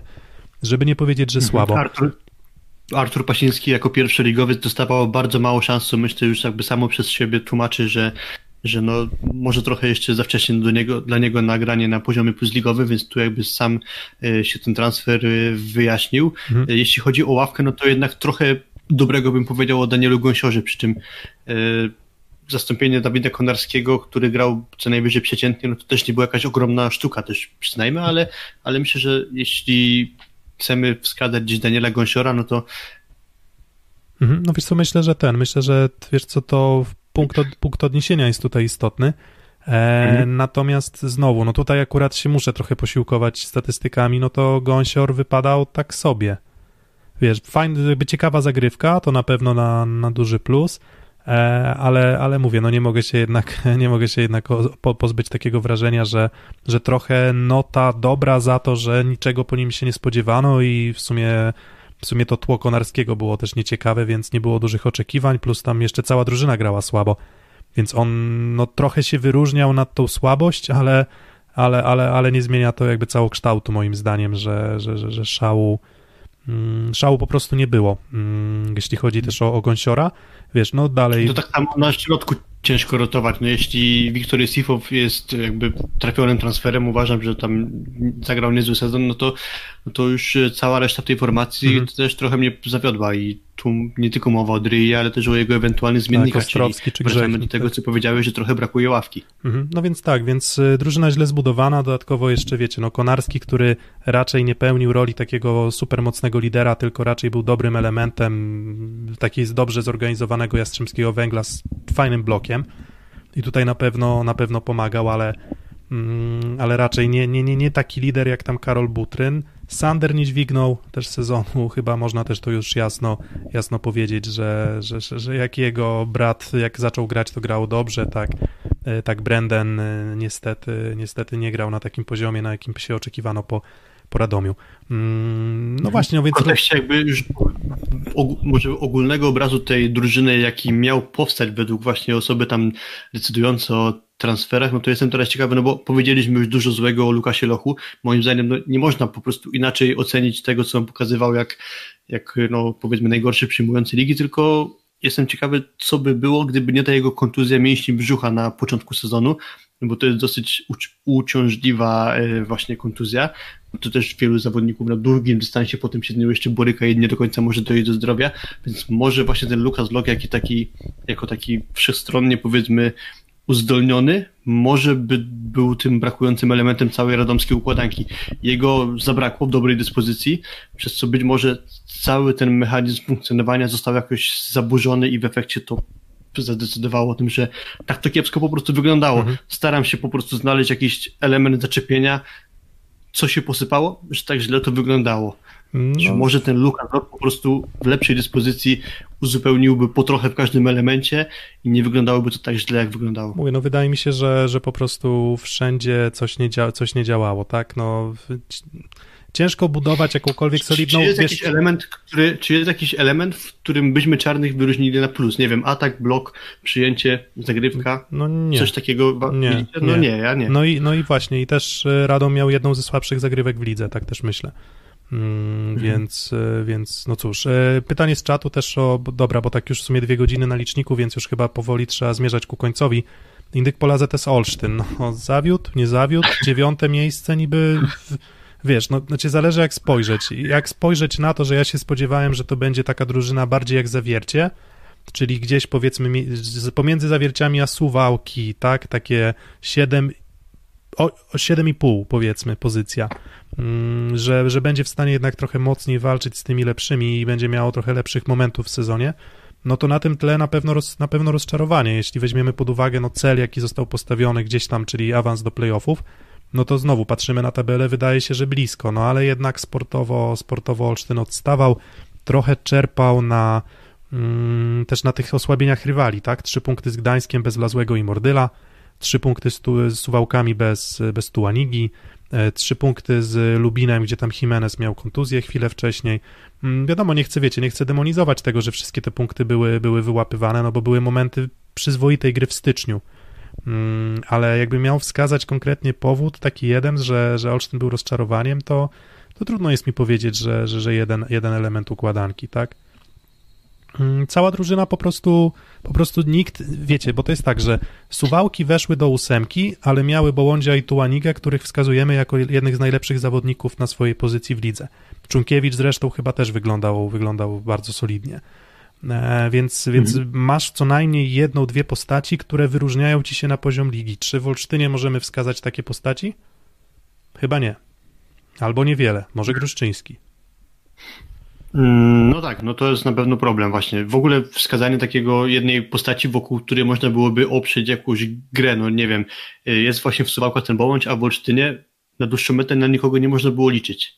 Mm, No właśnie, więc, więc jakby nie chciałbym wskazywać jednego elementu, po prostu uważam, że, że nie dawał rady Żaliński, nie dawał rady yy, Schulz na dłuższym dystansie sezonu, na tle oczywiście konkurencji, no bo wiecie, no poziom ligi też wydaje mi się, że idzie w górę, więc po prostu oczekiwania są większe.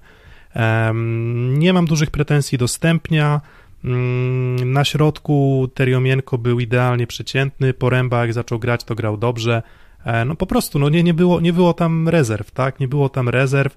E, Fajnie przyjmował shot, ale z kolei shot ma gdzieś chyba też problemy, jeżeli chodzi o sferę, sferę bloku, więc w zasadzie nawet mówię, nie, nie, wiesz, no takie bardzo szczegółowe, po, po, nie wiem, zestawienie, to może jeszcze sobie pomyślimy na koniec sezonu. E, No ale też wydaje mi się, że wiesz, no Daniel Castellani nie wycisnął z tej drużyny nic więcej niż moim zdaniem potencjalnie, potencjalnie mógł, tak? W sensie zrobił, No właśnie. zrobił dokładnie w punkt. Idealny, idealny timing, bo na czacie się pojawiło właśnie określenie, że trener też nie dawał rady. E, No dokładnie, no więc więc e, Może nie tyle, że nie dawał rady, co po prostu uważam, że nie wykrzesał nic, nic ekstra. No właśnie, no bo- no bo trochę- trochę- tak, że położył całą tę drużynę, że przez trenera stała się jakaś katastrofa. Tak, no właśnie, tak to dokładnie, dokładnie o to chodzi, że cały czas jakby, okej, em, nie było, wie, wiecie, też kolejna sprawa, nie miał wymówek Castellani, jeśli chodzi o kontuzję. W zasadzie od deski do deski wszyscy zdrowi, tak? Przynajmniej bez takich spektakularnych informacji medialnych, że wiecie, komuś mm, komuś e, kostka puściła, komuś więzadła poszły, bark, dwu, trzymiesięczna kontuzja. Mm, Takich problemów e, nie było. Mm, Więc ym, jeżeli jeszcze weźmiemy poprawkę na to, że gdzieś tam to była jego autorska wizja, e, jeżeli weźmiemy pod uwagę na niewypały z Droszczyńskim i, i powiedzmy pół niewypał ze Stępniem, no bo mówię, moim zdaniem on się finalnie obronił, tak, nie mówiąc o tym, że, że, ma, że, że miał poza tym swoim trochę niedokładnym, ale już w miarę niezłym rozegraniem na pewnym etapie sezonu, to jeszcze dokładał blok, dokładał zagrywkę, więc i cechy wolicjonalne, więc za to szacunek duży do Stępnia. Mm, No i, w, no i w zasadzie jakby miał wskazać jednego zawodnika, który albo został odbudowany, e, znowu porównujemy się do Gdańska, tak? Wlazły, wydawałoby się trochę gorsze sezony w skrze, przychodzi w Gdańsku, gra dobrze. Mm, Lipiński, wydawałoby się, że z potencjałem, no ale, ale, ale gdzieś tam go jeszcze wyżej wypycha, wypycha z poziomem winiarski.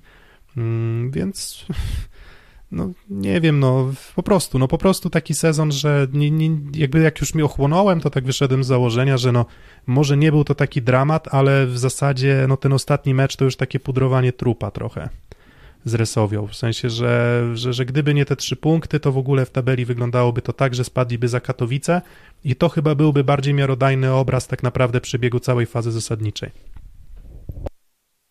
Jakby tak koncepcją grał cały sezon, jak grał za Sekorysowią. No właśnie, no nie wiem, nie wiem, co, on- nie wiem, co on dokładnie wam zrobił, ale, ale fakt, faktem, że w tym ostatnim Czym meczu... Rysowia mu tak podpadła. Tak, fakt, że w tym ostatnim meczu mm, zaprezentował się słabo. Znowu, Kapica nie dostawał swojej szansy, to wiecie, to też jest sytuacja, w której Schulz wielokrotnie miał momenty, w których mm, no mógł odpocząć chociaż chwilę, bo ten, czy wynik był może nie jakiś tam rozjechany. AZS na plus dla AZS-u jest to, że AZS rzadko kiedy przegrywał sety mocno.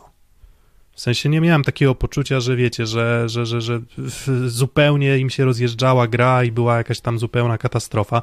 Zazwyczaj to gdzieś tam się borykało w koło 20, 21, 22 zdobytych punktów w secie, więc to oceniam jako taki pozytyw, no bo to pokazuje w miarę wyrównany mecz, no ale jednak, jednak brakowało po prostu całokształtu drużyny, tak? I tam znęcanie się nad pojedynczymi nazwiskami trochę nie ma sensu, bo, bo po prostu gr- wygrywasz jako drużyna, przegrywasz jako drużyna. a ZS wyjątkowo przegrał jako drużyna, moim zdaniem, ten, mm, ten sezon, no ale cóż, no może dziewiąte miejsce będzie, no i wtedy będzie można trochę się oceniać, że na Wikipedii człowiek spojrzy i, i, i zobaczy, ok, no dziewiąte miejsce, to po latach może zapomni, że ten sezon był taki sobie, ale ja będę pamiętać, wiecie, ja mam dobrą pamięć.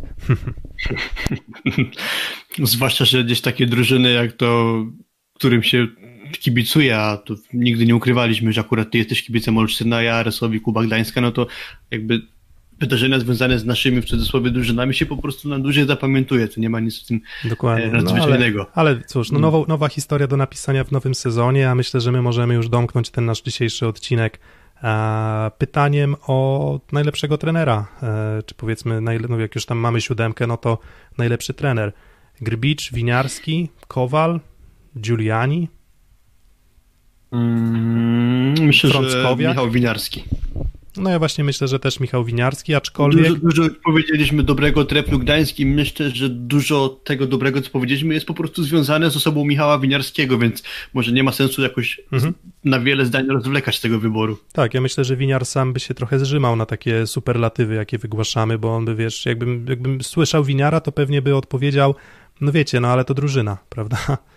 E, ale, bo, Tak. bo drużyna, że jakby nie ja, jakby... Nie ma, albo coś takiego. No. Dokładnie, dokładnie. Mimo tego, że tam przy, przy linii lata, ale, ale po prostu po prostu wydaje mi się, że finalnie jednak wyżej stawiam Winiarskiego. Natomiast e, no, Grbicz i jego praca indywidualna, to co on zrobił z blokiem Semeniuka, blokiem Śliwki, zagrywką Śliwki, mm, to jak jeszcze Kochanowskiego wzniósł na wyższy poziom, jak Zagrywka Kaczmarek. kochana wróciła. Tak, więc, więc y, no, tam z tą wróciła, to tak by różnie bywało w tym sezonie, ale tak, ale powiedzmy teraz jak musiał odpalić, to to, to, to zamknął jednego seta z Lubę, a potem wiecie, w złotym secie jeszcze dorzucił asa, tak? Mm, więc, więc na pewno, więc no znowu, to trochę jak mam, trochę jak z Zatorskim i Popiwczakiem, albo Kaczmarkiem i Butrynem, ja nie jestem w stanie do końca rozróżnić, tak, ale jednak e, to trochę jak, nie wiem, no jak w tym, w Football Managerze jak się gra, no to tam też są nagrody dla najlepszego trenera, no i zazwyczaj osiągają je ci, którzy zrobili wynik ponad stan, ponad oczekiwania, jakie wszyscy, e, wszyscy stawiali. I moim zdaniem, i moim zdaniem e, Winiar, no po Grbiczu i po Zaksie można było i spodziewałem się, że ona wygra rundę zasadniczą, może nie, że będzie grać tak dobrze, mm, ale, ale po, po Gdańsku na pewno nie spodziewałem się tego, że ona w ogóle wejdzie do playoffów, albo że może będzie na pograniczu, ale no trzecie miejsce to, to szok.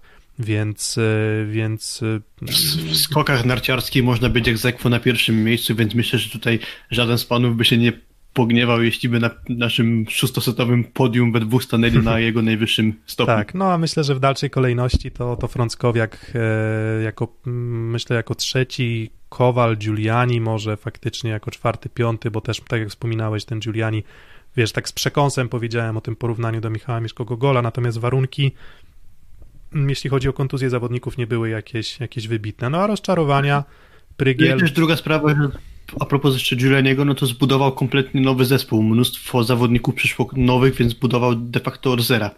To też moim zdaniem jest y, istotne, biorąc pod uwagę Tak, e, właśnie warunki, chociażby w porównaniu z y, Grybiciem, nie? że Mhm.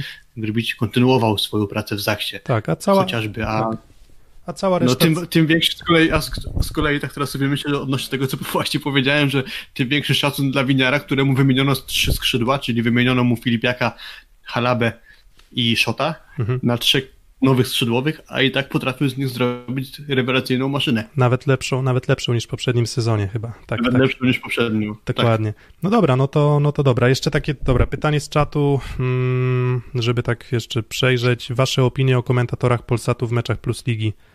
Mm, kom komentowanie, komentowanie jest trudną sprawą, wbrew pozorom. Łatwiej się mówi, gdy, gdy, gdy nie musisz reagować na bieżąco, gdy masz czas, żeby ułożyć myśli, więc, więc jakby nie chcę za bardzo wchodzić w to, kogo tam doceniam bardziej, a kogo nie doceniam mniej. Natomiast no, myślę, że też potrafimy powiedzieć, opowiedzieć merytorycznie o Plus Lidze i mamy nadzieję, że wam się dobrze słuchało, czy słucha naszych nagrań.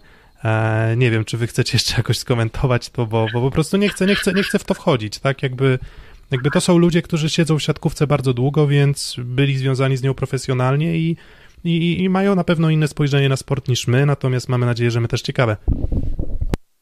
Dokładnie. Ja nie chcę recenzować pracy komentatorów, więc Dokładnie. Pominę sobie Dokładnie. Natomiast, natomiast wbrew takiej masowej opinii, jak niektórzy mówią o, o Wanio, że, że, że bardzo, bardzo go nie lubią, to ja na takie mecze, których mi tak mocno nie zależy, to, to, to ja lubię go posłuchać. On ma taki swój specyficzny flow, taki strumień świadomości trochę płynie, co? I ty płyniesz z tym strumieniem i płyniesz i A ja bym płyniesz. tylko apelował, wiesz co, więcej odwagi, jeżeli chodzi o takie plany właśnie jak ostatnia kolejka, trochę inne opakowanie może.